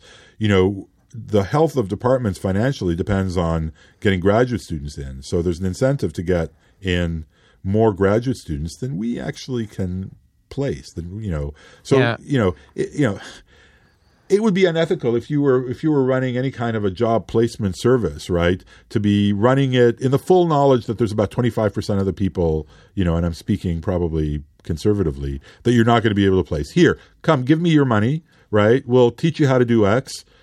And we know there's a chance out of one chance out of four that you won't be able to do it. Well, you you you should at the very least be extremely upfront about what the numbers are, um, but you should probably try to raise those numbers as well. So Well, I mean, look at what law schools and medical schools, they're always looking at the market, seeing what, and if they notice that there's suddenly kind of a glut of, of doctors or lawyers on the market, the they will lower the number of people they let into the medical schools. and, right. and they're very careful and responsible about that. Yeah. And so this idea that, you know, that humanities departments say, they're like, oh, we just, you know, we're just, we're so innocent. We have no, there's no way to really know. Come on. Like, you know that you're letting in way more people than you can actually, than you can actually, That's right. then the market That's can. right. That's right. So it's, the academic market. So Yeah. So you know, I think that there's there's work to be. There's certainly like not much is being done. If you go to any university, uh, big university, go to McGill. Uh, or or or U of T, and you ask the placement officers, do you view your work as an as a placement officer as encompassing placing people in other kinds of jobs where again it's not not a question of uh, you know placing them as baristas at Starbucks. Like other kinds of you know good professional opportunities where they will be putting their philosophical skills to work. I think it would come as something they wouldn't you know reject the idea out of hand but they probably would say oh you know i never really thought of that right? And so you know my again you know the reason that uh uh, when I was asked to, to become president, and my initial reaction was, uh, you know, I'm busy enough. Uh, thank you very much. I thought this was something that you know, some good could come of this if uh, if I'm able to set up a little bit of a first of all a, a consciousness taking that this is part of our responsibility, but also some mechanisms, right, that will both shine a light on the professional opportunities that are out there and maybe nudge the departments uh, to be a little bit more creative in the way that they uh, train their graduate students. So Waterloo. University of Waterloo, not the biggest department in Canada, um, had a great idea a few years ago. Uh, they have um, a program now in applied philosophy. So, not applied ethics, applied philosophy. And here the idea is that um, you don't just, uh, you know, sit in your armchair and think philosophical thoughts and then apply them to a problem of your making. You have to go find a partner, right, in in industry, in uh, the pu- public sector, wherever, and co-design a problem that they actually, you know, w- want you to be working on. Part of your thesis is a philosophy thesis, you know, of uh, of the of uh, you know that, that will that will en- entitle you to apply for a job in a in a in a philosophy department. But part of it is going to be a report that you write for the partner, right? um, you know, and and this can be. I mean, Waterloo is right in the middle of of Canada's Silicon Valley, as it were, right? Uh, research, research in motion, etc. Um, so I think that's a great idea, very, very for, forward-thinking idea. Now, I was just at the Congress and talked to a couple of the people from the department. To my surprise, this is saying something. I thought when I first heard about it, you know, if you go to Research in Motion or the provincial government and say, "I got this philosopher, you know, works on uh, want to works on a problem," it's like, "Oh, please, you know, uh, I got enough problems uh, as it is. Go Yeah. home." But no, they're they're they're keen. The problem is with recruiting students who uh, feel like this is sort of like philosophy light, like they're getting. Um, uh, a, a, a second tier uh, philosophical training. So I think that uh, you know we need to support initiatives like Waterloo's and um, and and sort of do something in order to show that no, you know, um, this is value plus. This is not. This is something that will allow you to get a, a philosophy job, right? But it will also allow you to entertain a lot of different other kinds of possibilities that are out there. So, you know, I, I'm you know, I think that there's a limit to, to the to the range. You know, we're not going to place thousands and thousands. But again, you know, uh, I was I spent a month during my my sabbatical in in, in the heart of Silicon Valley in in Palo Alto. Um, you know, with Google Google campus uh, ten kilometers to the left of me, and uh, Facebook ten kilometers to the right, and you know, people like like uh, you know uh, like Zuckerberg and uh, uh, you know the Jobs and the Gates and the, of the world didn't get rich by being stupid, right? They they realized that uh, it takes a lot of different kinds of minds to um, create the kind of revolution that they did, and um, you know. Um, talking to some of the people at Stanford. Now, Stanford has become more or less sort of Silicon Valley U, um, but they're recruiting people from of all, of all different kinds. Um, you know, it's it's just a question of uh, of uh, a little bit more more more creativity, look- thinking outside the box a little bit. Yeah. So well, the, even the Canadian government has a program Yes. where they specifically are trying to get people with PhDs in the humanities into kind of high level. Because I know a couple of my friends have been recruited in into it, and it's been wonderful. Yeah. Like they've gotten exciting jobs doing really neat Absolutely, things, absolutely. and it's because they. They, they recognize that this is an untapped Yeah. resource. You know, we've got these people that are highly trained to think long and hard about difficult problems and come up with. So we we got to have them in the in the foreign service. We've got to have them in the military and CSIS and things like that. So they're they're getting them they're getting them in. It's been a good, but uh, sort of uh, connected to this. You know, we we've talked about this not on the air, but about the the sort of like epidemic of depression and anxiety that's uh, been happening, and you know, they're right now. I mean, this is something that I, I cover quite a bit in a few of my classes, but they're right now the young people, the Generation Z as they they call them, have the highest rates of depression and anxiety on record Yeah. of any any demographic Cohort in like cohort yeah, yeah. in history Yeah, yeah. and what do you think is going on i mean this is i mean this is if there's a question philosophers should be you know asking and Yeah. trying to come up with an answer Yeah. for this is definitely one of them Yeah, the, the- I think I, I think you're absolutely right. I mean, uh, you know, the, the the New York Times had a piece about a year ago on a school in New Jersey where they literally, I mean, this is the, the most heartbreaking thing as a parent. You know, you can you can imagine they had a they had to hire people in order to call kids at home to coax them out of bed to come to school uh, because they were just riven with kind of paralyzing anxiety. So you know, um, so it's you know the, the first thing to say is there's clearly something going on. The uh, second thing there is to say is, um, you know, there's a lot of facile, um, sort of truthy. You remember that uh, Stephen Colbert when he, when Stephen Colbert was uh, the Colbert Report Yeah. rather than uh, the Colbert that we know now. You know, it it's truthy in that it sounds plausible, but it is absolutely untested. There's a lot of truthiness out there about what's going on, um, and I think that um, you know we have to we have to resist the um, the uh, comfortable, easy, just hypotheses, which may you know, which isn't to say that they might turn out to be they might be they might turn out to be correct in some sense, but uh, I think we have to we have to avoid the kind of um, you know uh, assumption that we can figure it out just by just by common sense, right? So you know, I I am uh, there's a meme that was going around at some point in response to this on the internet. Uh, um, you know, um, kid, uh, uh, you know, Donald Trump, uh, climate change annihilation, uh, you know, economic meltdown. I'm so depressed and anxious. Parent must be the cell phone. that's awesome Right. well I, I know i've asked uh, anonymously of course but I, I asked them to just write it on a piece of paper and fold it up and then i i tell students right and i ask them like and the number of students in my class that are on some sort of medication Yeah. for depression or anxiety or some mood disorder is it's it's unbelievable. Like there's been some classes where it's 25%. Uh, one class, the highest, it was a third. Yeah. Uh, it's never been lower than than 20%. Yeah. I- and this is semester after semester after semester, numerous classes. Whenever we, and just sort of telling them, telling them that, say like you know this is the percentage of the class, they they all think it's just them, and so they feel totally like.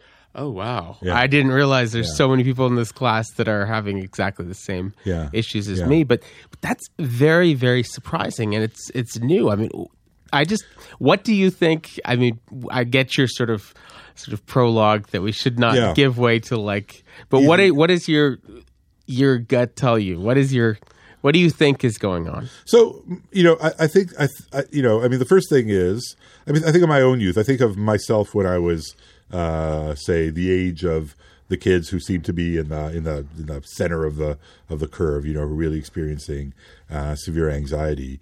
You know, I, I wasn't brought up in particularly. You know, I, my parents were working class.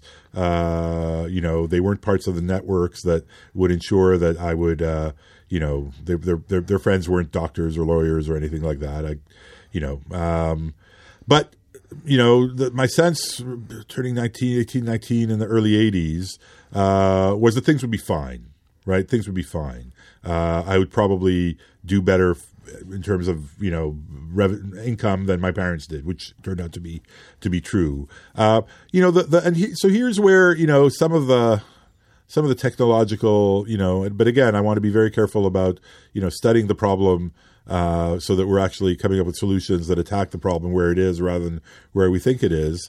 Um, you know, what, what were the great fears that we had? You know, the, the, it was the end of the Cold War, right? So, uh, you know, the, the, I remember vaguely, you know, the cartoons that I was watching when I was, um, uh, a kid on you know maybe in the early 70s being interrupted by um, I can I remember the words exactly. This is a test of the emergency broadcast system. I remember that. Yeah.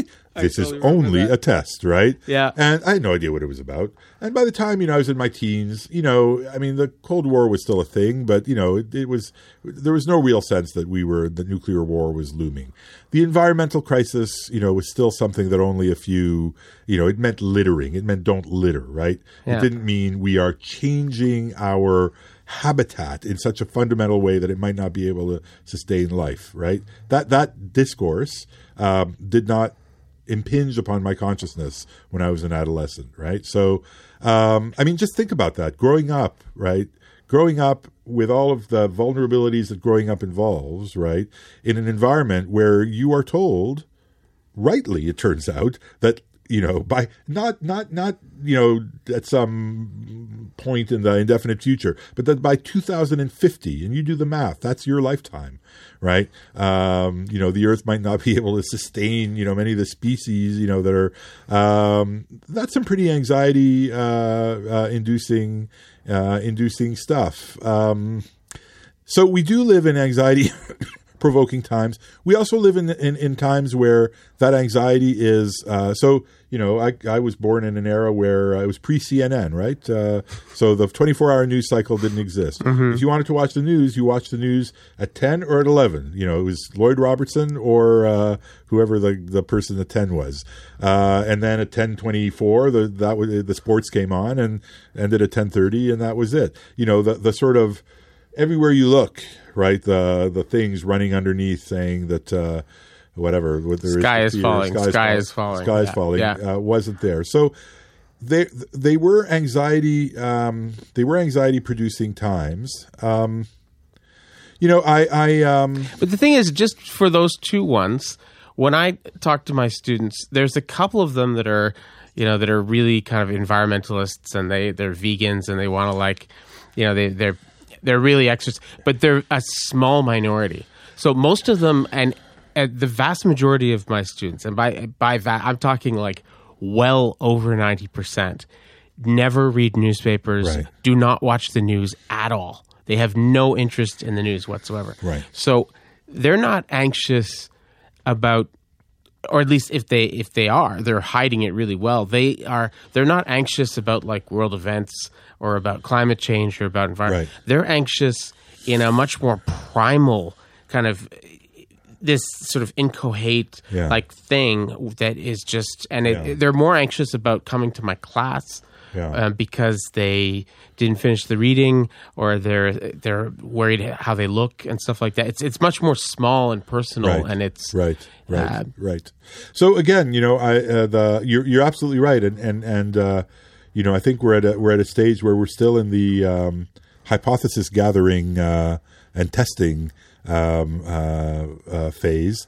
Um, you know, one of them one of them is, and, and I think back to my own uh, to my own youth around th- this time. You know, th- there's always the possibility that uh, part of it, not all of it, but part of it ex- is explained by a greater sensitivity not necessarily positive. Like greater sensitivity can mean that we become sensitive to things that we should. A greater sensitivity to to various kinds of difference, right? To to um, you know, when I think back to uh, to my to my you know my CEGEP class, um, there's some pretty odd characters, right? Um, there, there was, you know, and I, I could describe some of the some of the you know some of the ways in which you know the the, the oddness was borderline pathological, you know, borderline, but we never thought about um, categorizing them other than by you know, that's there's you know there's George being odd again, right? yeah. Um, so I- wonder, and again, I'm going to say everything in a very sort of Tentative, tentative yeah. and hypothetical way, Yeah. whether there isn't a self-perpetuating vicious circle that comes from, and it comes from the best of places, right? We want to help our kids, Yeah. right? We want to, and we want to catch things early, right? Um, and so we end up uh, scripting in a way um, um, descriptions of what would have at a certain point not been uh, something pathological as being pathological. And then there, you know, the risks of then um, pathologi- pathologizing them in, in, in, in clinical ways, right? Um, um, you know, medicalizing, and so I don't know whether that's part of it, right? That we have.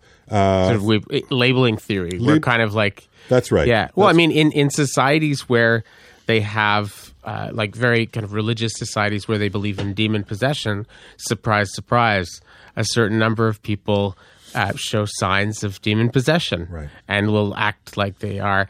If you believe in speaking in tongues, some people speak in tongues.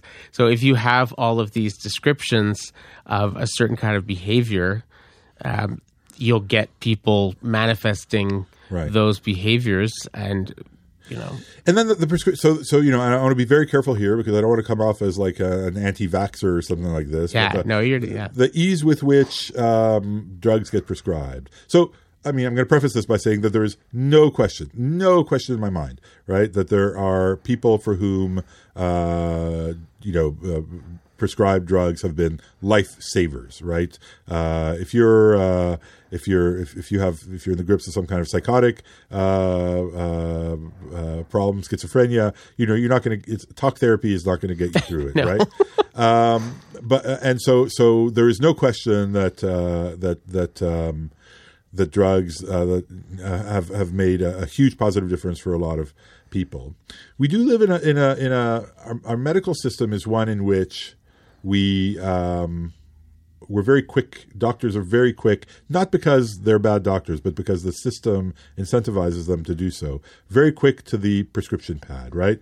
Um, we just had a reform of the healthcare system in this province under the previous government, where uh, doctors were told you have to see more patients.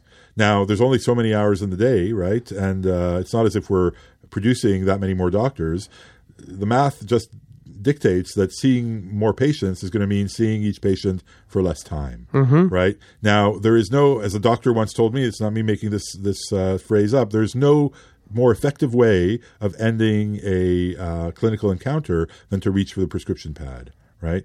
Now, add to that the fact that. Um, uh, you know, writing the prescription pad means you're going to be uh, having something. Uh, you know, you're going to be uh, uh, channeling the person who you're writing a prescription for towards something which is going to be covered by public insurance to at least a significant degree, right? Uh, uh, you know, uh, drugs aren't free, as we know. We're still trying to figure out a way of having an effective pharmacare. Um, you know, having somebody to talk to, which you know is something that we all need, right? Is something that um, is less. You know, the, the system disincentivizes that.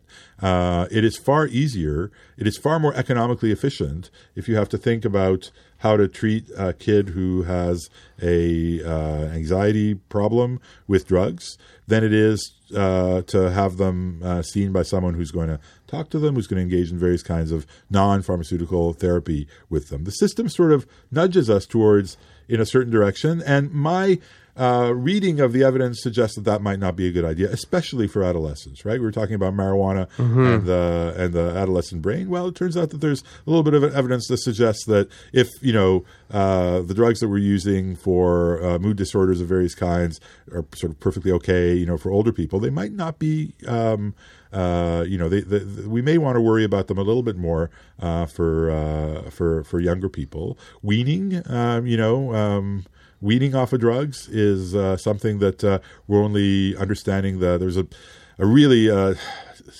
soul destroying uh, uh, thing in the New Yorker a few weeks ago. Young woman, brilliant young woman at Harvard, who started having uh, depression, started taking one drug, which created a side effect for which she was given another drug. By the time you know it all it all came crashing down, she was taking six or seven drugs, Oh, which God. were all sort of you know piggybacking on the back of the uh, of the other one. You know, something that is going to be needed in order to treat the. Uh, the, the the harmful consequences of the other to the point where, as she said, and this is something you know uh, very deep, which I think is you know she had no she no longer really had a sense of who she was. Right, she'd lost a grip on her self you know because essentially she was being so you know i mean i'm i'm sort of free associating uh in ways that aren't t- terribly um but you know i think i think that uh, i think that we have to uh take the problem very seriously but avoid the kind of facile you know the number of times that i have heard well meaning well meaning friends parents uh say that you know they're responding to uh you know the um, appearance of anxiety type symptoms in their kids by taking away their cell phones or their screens limiting their screen times you know, there's a very natural tendency in human beings, I think that goes back to, you know, I don't know, something in our lizard brain to have a kind of um, magical causality sort of, you know, this is bad, that is bad. You know, if I could tell a story that connects the two bad things, I've made sense of my world in a way, right? Randomness, shit happens, is not something that the human animal, um, you know, deals very happily with. Yeah. But if I can make a connection between, I think my kid, you know, looks at her, her cell phone too much, right? My kid is anxious. Ah, must be that the the cell phone use, which I don't like, not because I have any scientific reason to think that it's having anything to do with her anxiety, but just because I don't like it when she's looking at it at the table. It pisses me off. It, it I feel dissed by the fact that she's looking at her cell phone. Ah, if I can establish a connection between these two things, I bring order to my world. You know, the bad things in life are connected, the cell phone and her anxiety, and I manage to have a sort of rationale uh, for for limiting her uh, her cell phone use. You know, I mean, it could be that at the end of the day, when we've done the research, we will discover that yes, kids are looking at their that it, there is something anxiety producing about uh, you know uh, looking at your screen all the time, um, uh, and that uh, you know. Um, but I haven't seen it. I haven't seen what the what the what the evidence is, and I think we have to be very careful, especially with you know these are our kids, these are people that we love, that we would do anything to to help to engage in the kind of magical thinking that comes uh, that comes um, that just comes too quickly. Yeah, well, I mean, a lot of people said the same thing about about reading and novels. You know, like a century or two ago, that they thought this was so terrible that there were all these young people spending hours with their nose in a book, and this was you should be, you know, dancing and talking and learning how Right. to like, Right. you know, be more social and things like that, and that this was ruining. So, So- it, so- there yeah. is a pattern of There is a pa- yeah, looking right. at the new thing. That's right. Yeah, I'm old enough. You know, I, you know. I mean, th- it, it is true. And again, I don't want to. I don't want to ma- make myself sound uh, uh, make uh, make claims that are any more. Uh, um, you know, I don't know at the end of the day, but you know, um, social media, right? The, the the sort of Hobbesian war of all against all that social media can descend into, and you know, for adolescent, maybe adolescent girls to a greater degree than adolescent boys, the kind of bullying that goes on there no doubt a horrible thing. Now, you and I both remember when uh, you know the same sort of phenomena happened just in real time, right? it's not like bullying got invented. Yeah. Uh, you know, once the iPhone an iPhone was placed in everybody's hand, it's not like uh, you know adolescent girls are socialized in a way that makes them uh, you know super sensitive and super anxious about you know uh, criticisms made of their uh, appearance, rumor, you know, rumor mongering, the rumor mill. You know, I, I, I remember awful, terrible things. Uh, you know that were ca- that were able to uh, be sustained in the complete absence of uh, social media back in the day. Now, Yeah, you know, so I have a 15 year old girl, right? A 15 year old girl who is very, very social media uh, present. She's got, you know, I don't know how many hundreds of followers on on Instagram. Um, which you know uh, blows my mind. Of course, we're blocked, my my wife and I, from following her. Uh, as well, we should because I probably wouldn't be able to, you know, like you know. Um, so, do I worry about uh, uh, about social media? Of course, I do. I'm a parent, but uh, would I have worried about the sort of in-group, out-group dynamics that were so painful to uh, the people that I knew and loved around me when I was an adolescent? Probably would have been just as much. So, yeah. You know, the- again, I go back to what I was saying. The the it's not because something is new that it is necessarily the cause of this new uh, this new thing. We have to we have to do a lot more. Uh, we have to do a lot more work. You know, um, and we have to be a lot more self critical as well. You know, I've I've heard very very little work uh, or rumor or hypothesis mongering uh, amongst uh, the people who've written about this about. Um, you know, one of the new things that's out there that might be an explanatory variable is uh, uh, parenting. You know, um, uh, we our parenting styles have definitely changed from what they were in uh, in uh, the par- the time of my parents. It's a kind of strange combination. If I look at my peer group or even at ourselves, strange combination of kind of helicopter parenting in the one sense. You know, we you know I spent a lot of time at the park. Right, my parents Yeah. did not organize. You know, my summers or my uh, Play dates, or play you know, dates like or, yeah. or summer camps. You know, the park down the street was my for years and years was uh, in the swimming pool at the end of it. You know, I found out years after that Mrs. Greenberg, who lived in the house right on the corner, was sort of made responsible by the other parents to just keep a vague eye on what was going on. But it was very, very loose, right? Uh, you know, is there an ambulance like that has been um, uh, so we don't do that anymore. We, you know, we organize our kids. We, uh, you know, make sure that they're in the hockey league or in the dance, uh, you know, uh, free time that isn't occupied by uh, improving activities is, uh, you know, so that's a new thing, right? How much is the stress that we place on our kids by over organizing their time? Maybe a factor in in in some of this.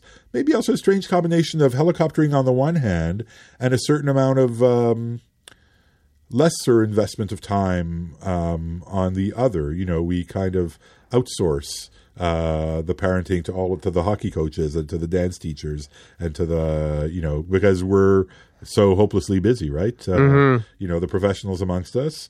You know, uh, my parents had jobs that uh, pretty much ended at five o'clock, right? They came home and they were there. You know. Uh, whereas you know professionals, be they academics or not, uh, are are not right. We you know have to get back to the preparing that lecture for the next morning at eight thirty because we're you know busy doing other stuff during the during the day. So you know, rather than focusing on the cell phone, maybe you know look at the ways in which uh, it'd be interesting to to have a uh, epidemiological study of uh, the distribution of these anxiety disorders amongst kids being parented in different ways. Right? Are kids of professionals maybe more likely? I'm, I'm you know, again, I yeah. don't know. Well, there's uh, the kind of the best stab at a at a really serious kind of guess and sort of hypothesis I've read so far is uh, well, same guy, the Johann Hari, Hari, who yeah. wrote uh, Chasing the Scream. His new one, Lost Yeah, Connections. Yeah, I I read that as well. He's yeah. uh, he has it's it's a very very compelling and interesting sort of start to addressing it. But I mean, he definitely does not uh, blame like cell phones or social media. He says that it's Well, it's much it's yeah, it's much deeper than that. It's that we don't have um, the same kinds of associational life. We don't have the same kinds of like leisure time and feeling kind of connected to to other people. And so, and, and he points out that the rates of anxiety and depression among it's a very sort of Durkheimian argument, like but Right. among uh, groups like Hasidic Jews or the Amish or people who are uh, involved in like kind of religious minorities are incredibly low. Yeah. They don't have their kids are not, Yeah. um, you know, showing up and, and being medicated and stuff like that. Their kids are doing um, fine Yeah. right? Yeah. So, which is so it's, clearly it's something about the way that we're organizing things, right? Yeah, yeah. I'm, you know, and but again, I think I think uh, this is where we really need to, um, you know, as as as Matt Damon said in, uh, you know, we need to. We need to science this, you know. We need to science the shit out of this? We Yeah, we need to- the shit out of this. yeah. and we, we need to come up with, you know, are there patterns, right? Are there, you know, what I want to know is there's this. You're abs- you know, there's no denying that there's this massive datum, right, of just you know many, many, many, all of a sudden, many, many, many more kids presenting with uh, these kinds of, of, of symptoms. Is there a way of disambiguating the mass? You know, is it is it is it are there are there salient uh, lines within that mass? More, you know, I, I threw out the hypothesis completely gratuitous, right? Of you know, is it more is it more pervasive amongst say professional uh, the kids of professionals who have this strange combination of on the one hand overparenting by you know making sure that every single moment of their uh, lives is accounted for. I mean, you know, I've always there there was a thing I read years ago, and it's sort of come back in various guises that I've always been. I was an only child, uh, and my parents were my parents were great parents, but they were sick. You know, my mother had cancer uh, when I was quite young, and uh, on uh, you know my father was not. You know, so my parents didn't um, didn't spend a lot of time uh, you know, there, there's a lot of sort of, you know, throwing the baseball outside that I didn't really get because my dad was looking after my mom and stuff like that. So I spent, uh, spent a lot of time until, until my adolescence when, when, when I, you know, my, my more gregarious side came out and I started making a lot of friends. I just ended up essentially living at other people's houses. Interestingly enough, uh, searching out friends, girlfriends who came from big families. Right, my first serious girlfriend was from a family of six, and you know, my best friend through high school was from a family of five, and I adored. I like, I almost like a need to be in Like those the busyness, the, Oh, the I love talking, it. Yeah, yeah, the- yeah, yeah, I love dinner time. love that. I love dinner time at a you know at, either one of their houses with the parents and you know five kids and usually like a there's usually like 10, 12 people around the dinner table. Utter chaos, right? Uh, was something that I it felt it filled a really deep need. Our dinners were always very ordered. There's just three of us, right? Um, but uh, but th- I, I spent a lot of time um, bored right? Um, you know, uh, until I, uh, you know, had enough of a social life to take care of it myself. I spent a lot of time by myself, kind of bored. And boredom doesn't sound good, right? Uh, and I didn't experience it as, as good when I was when I was ex- when I was living it. Turns out that boredom is a good thing, right? Oh, yeah. Boredom is good for the brain, Very, very important. right? And we For you know, creativity, for all sorts of things. Yeah. You know, and I say this knowing this, uh, and uh, yet, you know, when uh, when I was when the kids were young, when my kids were younger, and I sort of saw one of my kids just sort of sitting around not doing anything, rather than saying, "Oh, you know, something is something is percolating up there," you know, let's just let it, you know.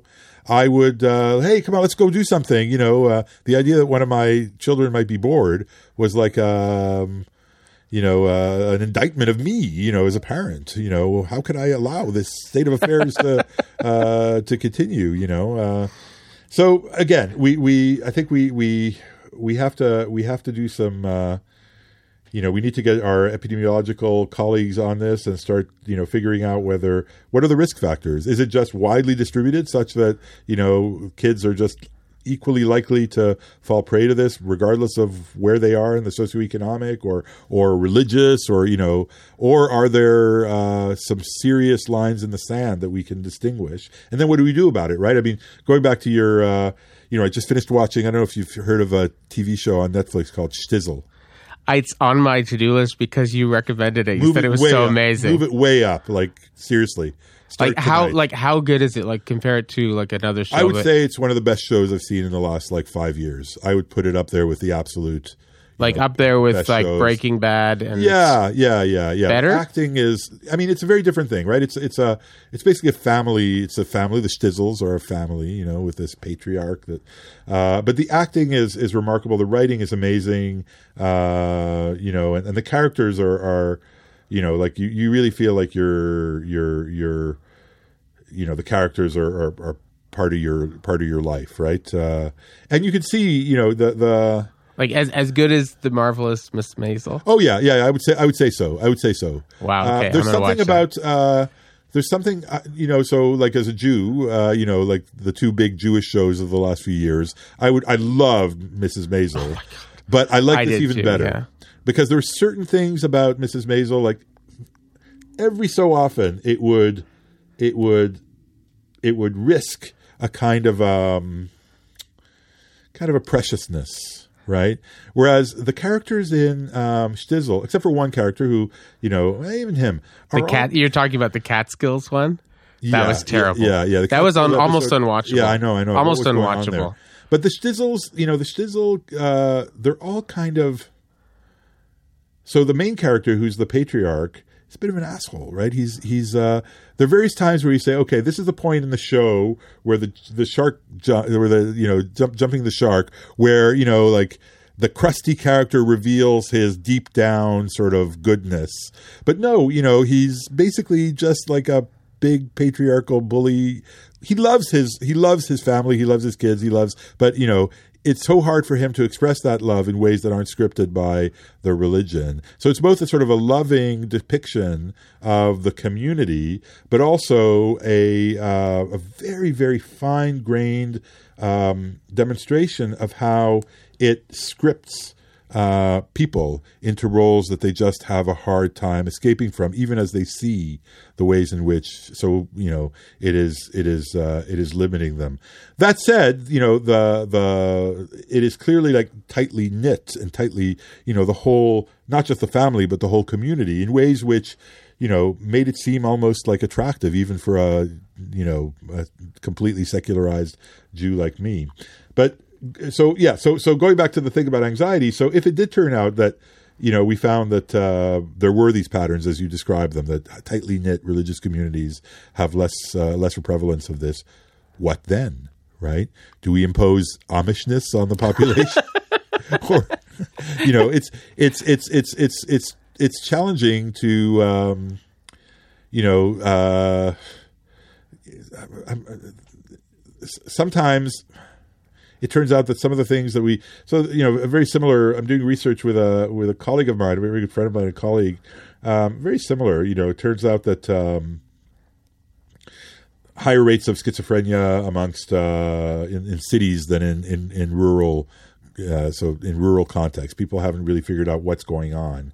Now it looks like what uh, one of the things that tends to immunize people a little bit from uh, this, these particular kinds of mental health problems is ghettoization right so if you're an immigrant you are four times more likely to develop um, various kinds of mental health disorders than if you are a local. But if you're in an immigrant ghetto, in an immigrant enclave, that it goes way down. Now, we don't like enclaves, right? We multicultural, modern, you know, we like walking through Côte-des-Neiges and, you know, having uh, uh, Filip- Filipino food for lunch and then stopping in at the Jewish uh, bakery for some, uh, you know, uh, some uh, strudel and what have you. But it turns out that um, at least with respect to this one thing, seems that pretty robust evidence to suggest that homogenous ethnic, ethnic enclaves are good for your mental health. um, now, that's challenging, right? That's very challenging. What do we do? Um, so, you know, uh, I think we have to we have to figure out what it is that's going on. I think that we then have to uh, be ready for the possibility that we might not like what's going on because it pushes against some of our um, you know some things about our society that we like you know uh, again in this case uh, if it turns out that uh, that uh, you know having people be surrounded by people who are more like them uh, you know tells against a certain sort of facile uh, truism that you know privileged people like us you know part of the cultural majority white males um, have about multiculturalism you know and the sort of um, mixing is fine for for us because we never feel threatened by anything that's going on when mixing occurs. But what if it turns out that some people are literally harmed by it? Difficult, difficult question. Oh, it's, but, it's uh, very, it's very. I, I remember um, what is her name? It was absolutely fascinating. She was a a sociologist, an African African American sociologist uh, who wrote uh, things against desegregation right. in the nineteen in the nineteen fifties and sixties. And I was I, I heard her work cited in a book that I had read, just like an offhand reference to her. And so I went and read. Uh, I went to the Hopkins Library, and I found like all of her stuff. It's all out of print and everything. And I'm blanking on her name. So Anyway, but it was absolutely fascinating. She talked about how you know before desegregation, uh, there were these thriving black communities Right. with like black businesses with black with like fully integrated communities that she had come out of one of these like all uh, black towns in uh, in Florida and that it was a wonderful wonderful community that worked in so many ways and she said now uh, because of desegregation and this kind of forced like everybody has to mix because it's going to make you mentally ill if you don't and Right. it's going to you know and all this stuff and she said it's it's had a lot of it's it's killed the black middle class in many ways. Now it's replaced the black middle class had been um, largely made up of like entrepreneurs, people like own their own stores and things like that. They were all replaced by big box kind of like white uh, white owned like White-owned, yeah, businesses. And so now she said the middle class is primarily people who are like working in government in some capacity, which makes them very, very sort of sensitive to anytime you get a more kind of conservative government that wants to, you know, elected and they want to shrink the size of government. Guess what? That's going to hit Yeah. disproportionately hit the African American middle class Yeah. more than any other. And so this is it was much more sustainable when we had our own neighborhoods and Right, our own, right, right. which is it just blew. I- I had never heard That argument. made. that, are especially being made by an African American Right. woman.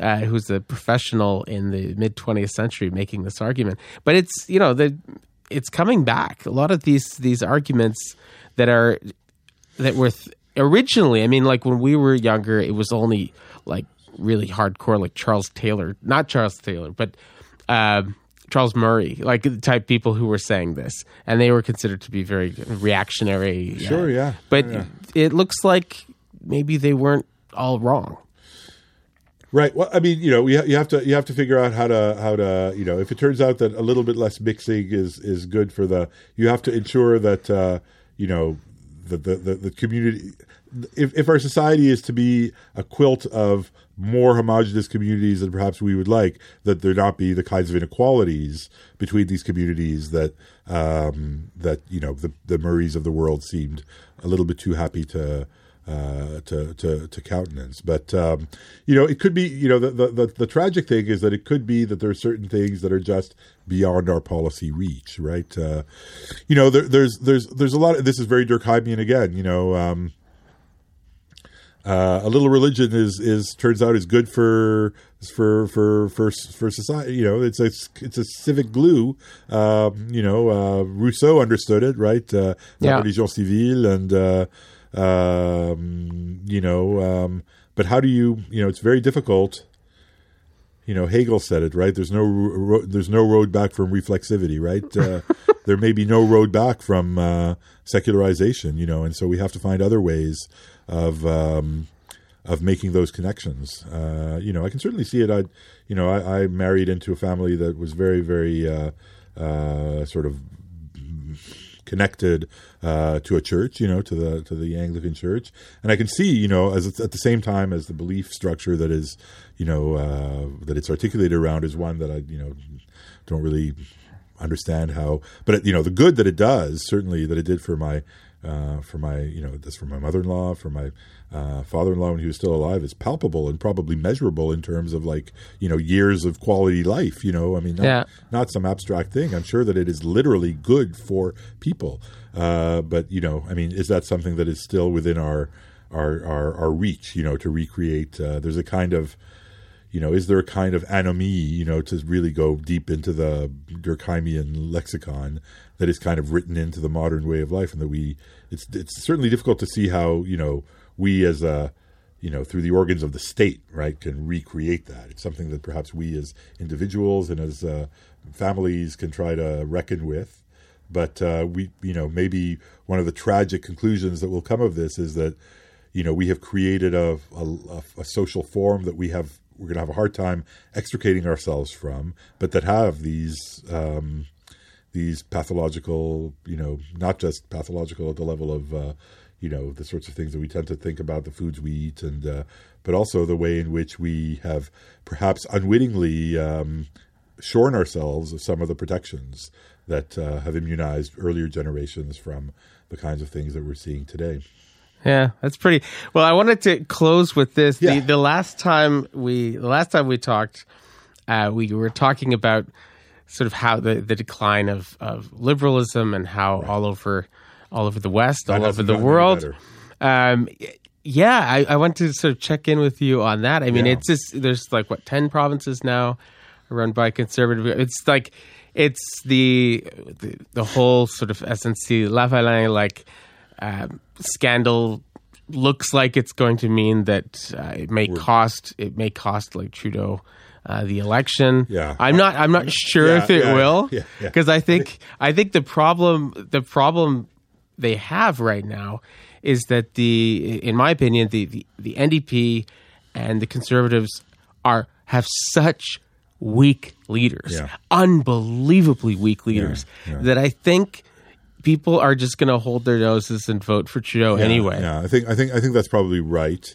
It doesn't take away from the it doesn't take away from the the problem because we won't always have the you know we won't always have the benefit of you know having a weak you know a weak conservative a weak populist uh, at the helm of the of the conservative party. Look, I think you know since we last spoke, uh, you know things have the, the, the sort of direct, general direction that we talked about has been confirmed, uh, if nothing else. And I think you know one of the things that I'm working on now, maybe it's something we could talk about at the next next next time we we chat is. Um, so there's clearly, you know, in the same way that we talked about anxiety, there's clearly a there there, right? Something that's going on. There's there's also something like um, let's call it a majoritarian cultural anxiety, right? All over the world, there are people who, including in this place, right? Uh, people who objectively have nothing to worry about. They're still the dominant group in their society. They're white Americans. They're French Canadian Catholics. They're, you know, ethnic Hungarians. They're whatever, who are feeling threatened, right? Who are feeling threatened by something. And one of the things that, so, you know, um, if you think about the Trump Clinton election as the emblematic moment in this, right? You think about that moment when uh, that that phrase that uh, of Clinton's, the basket of deplorables, right? As uh, liberal intellectuals, we have a tendency to uh, dismiss, right, the concerns of uh, anxious majorities as beneath contempt and therefore to leave them entirely to the in the hands of uh, right wing populists who are ready with their facile explanations and uh, uh, cures for their woes. Look, it's the immigrants, right? Uh, the immigrants are taking your jobs, uh, and by the way, the immigrants are are, content, are have are heaping contempt on your culture, right? Um, it's the it's the deracinated elites, you know, uh, uh, things like that. So I think that one of the tasks that we have to look. Um, minorities have to contend with majorities, but majorities in small countries like Hungary, like you know uh, uh, Quebec, uh, like other places, are not exactly in positions of great cultural resilience with respect to forces that are occurring globally. You know, I'm, I've been reading a lot recently on. Um, the disappearance, the the way in which uh, AI robotization is going to uh, drive a you know just drive a complete you know uh, cut out anywhere from ten to forty percent of the jobs in in the economy, right? Uh, Yeah, and and the kind of people that are going to get cut Are lawyers Like if you look at uh, you look at well, it's all over it's all over the place. But you look at like for instance in the United States, the the sort of places that voted really heavily for for Trump, a lot of like hardcore red states, the typical like white guy in his fifties works in trucking. Yeah. Right? It's like a huge section and those are all going to be jobs are gonna replaced. disappear, yeah. Right? So it's specifically there's a lot of people who are going to be sort of no longer needed. Yeah. Like it won't be like that they're unemployed. They're going to be just there's no jobs for them. Right. Right? And that's going to be we really don't know what to do Well, about so that. and, and we haven't really given it, you know, the, the the liberal intelligentsia, of which I consider myself to be a card carrying member, have not really given enough thought to, you know, if we cared about as we ought, as we must, as we as we as we ought, care about minorities who find themselves in the grips of, you know, the majoritarian uh, pressures that tyranny of the majority. tyranny of the Yeah. majority. We should also at least, you know, listen to see whether there's anything that needs to uh, be given e- equivalent care in the fears of uh, cultural majorities who look at global processes, globalization, the offshoring of jobs, right, the automation of jobs. Uh, the rise of um, you know the rise of global English, right? Uh, if you're a small uh, small sort of linguistic group and you look at uh, the way in which uh, you know in the metros of just about every city in the world, uh, learn English as a key to you know, and you look at your little language spoken by a million people. I was just in Latvia a few a few weeks ago, a language which has a sovereign state you know around it, but it's only a million point four people, uh, um, yeah, one point four million people.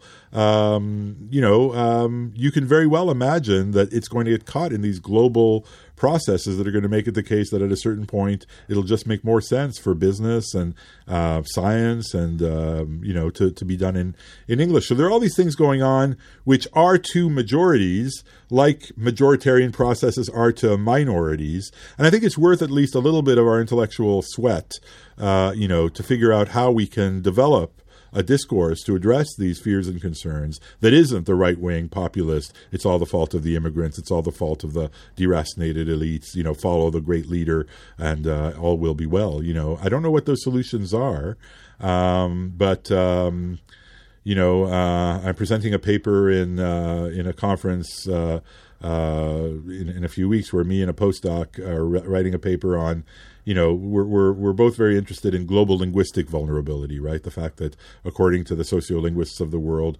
you know, something like 40 percent of the languages of the world are are under threat. Uh, including some that you wouldn't have thought, right? That are that are that have the the board this, that have the control of a small state. Um, you know, uh, what what could we do at the level of international institutions in order to effectively kind of allay that uh, concern that people might legitimately have that uh, though a majority locally, they are still in the grips of uh, processes that are well beyond their control that might actually have a terribly corrosive uh, impact on their on their culture. So I think I think uh, there's an agenda there uh, for for thinking, and we certainly certainly can't afford to leave that whole constituency uh, up for you know uh, the the Trumps and the the, the Farages and the Orbans. Um, you know, we have to come up with something that. Uh, that, that that responds to those aspects of their claims that do perhaps have some degree of legitimacy and uh, you know for starters not referring to them as baskets of deplorables even though we might want to sometimes Well, I mean, Annalisa gets this at, at you know environmental conferences all the time, climate change stuff, because Right. she always she's always sort of the voice crying in the wilderness, always uh, the person on the panel saying what you know if we're going to put in, let's say, like a carbon tax, you do realize that poor people on average. They can't afford to live in the plateau. They can't afford to live close to work. So they're traveling far distances Right. in cars Yeah. usually. They're living places that are not very well served Yeah, by yeah, public transportation. So if you put in something like that, it's disproportionately going to hurt them because they can't afford to buy like a Prius and stuff like that. And if you disproportionately hurt uh, hurt them, they're going to elect people like Doug Ford. They're going to elect who are who are listening to them and saying like these people are trying to screw you over. Like and it's so it's you have to somehow if you're going to come up with something like that, you have to right at the beginning say we're going to give a special allowance for people who travel more than this, you know, to work every day or something like that. We're going to put something in place, right? Because if you don't, they're yeah you know, they're going to elect a government that's going to basically just Go for- eliminate the yeah, climate uh, change yeah. plan. Yeah. Like so and it's it's very it's very inept. And, and it, there's this idea that somehow you can just get people to do what you want by like finger wagging and like That's right. and that's right. shaming. I mean, we, we just we just saw uh, you know um, somebody who I have very mixed feelings about, and I mean that in the literal sense of the word. You know, mixed feelings about basically jump out of the whole political. Uh, the mayor of the plateau, uh, Ferrandez, right? Uh, because he, at the end of the day, just couldn't bear the idea that um, you actually have to bring people along with you. Um, you know, I mean, he actually said at a certain point, we're going to need some kind of uh, environmental authoritarianism, you know, uh, which may not be wrong, but I'm going to try to figure out whether we can't do it democratically in the first instance. And that might mean uh, that you're absolutely right, a certain kind of a certain kind of compromise. Harm reduction. We're right back to the uh, to the to the beginning, right? There are people in our society who are we've built society, we've built our cities in such a way that it's not their fault, right? They are uh, trapped in um, a car uh, economy, and um, and to then tell them, oh, by the way, you know, the cities that we've built and the way in which we've organized the the residential patterns and pricing and everything uh, makes it the case that you can only live over there, and now we're going to charge you an extra whatever to get to your job um, that's probably not the you know you may end up in a situation that's far worse than the one that you're uh, trying to get out of because yeah there are always people who are willing to uh, cater to the to their worst instincts yeah. What what is the name of the guy? He wrote uh, the end of history. Fukuyama Fukuyama. So Fukuyama's new book, Identity. I remember I, Oh, yeah. I read that um, a couple months ago, and he says that we live right now in in what he calls a vetocracy, like where people like veto, like where you know interested, special interested minorities, minority groups Right. can basically block things from happening. Right. And he says that the stuff that we need to do to address problems like like systematic like climate change, automation, things like that, they require like really sort of serious like like long term planning. And he said basically, uh, who do you think is going to be better at doing that? The United States or China? You know, obviously, like Absolutely. China will Absolutely. be, and that's creepy because if you like democracy in the open society, Yeah, yeah, and you know there are well-known problems that have been you know already pointed out by democratic theorists thirty or forty years ago. You know, uh, elections are great, um, but they, if they happen every four years, that means the politicians are going to be naturally trained to think about problems as as you know four two three year. Uh, you know, don't tell me about a policy that will only um, reap benefits from in 10 years because I've got to face the electorate in four, right? Um, yeah, China doesn't have to worry about that. Um, and, uh, you know, what do we do? Uh, what do we do about that is, is, is, it's very, very difficult. Well, let, us leave it on that dark note. Yeah. So, anyway, thank you so much for Yeah, coming on the pleasure. Always a podcast, and We'll uh, have to do this again sometime. we definitely, we definitely will. So, all right, thank you.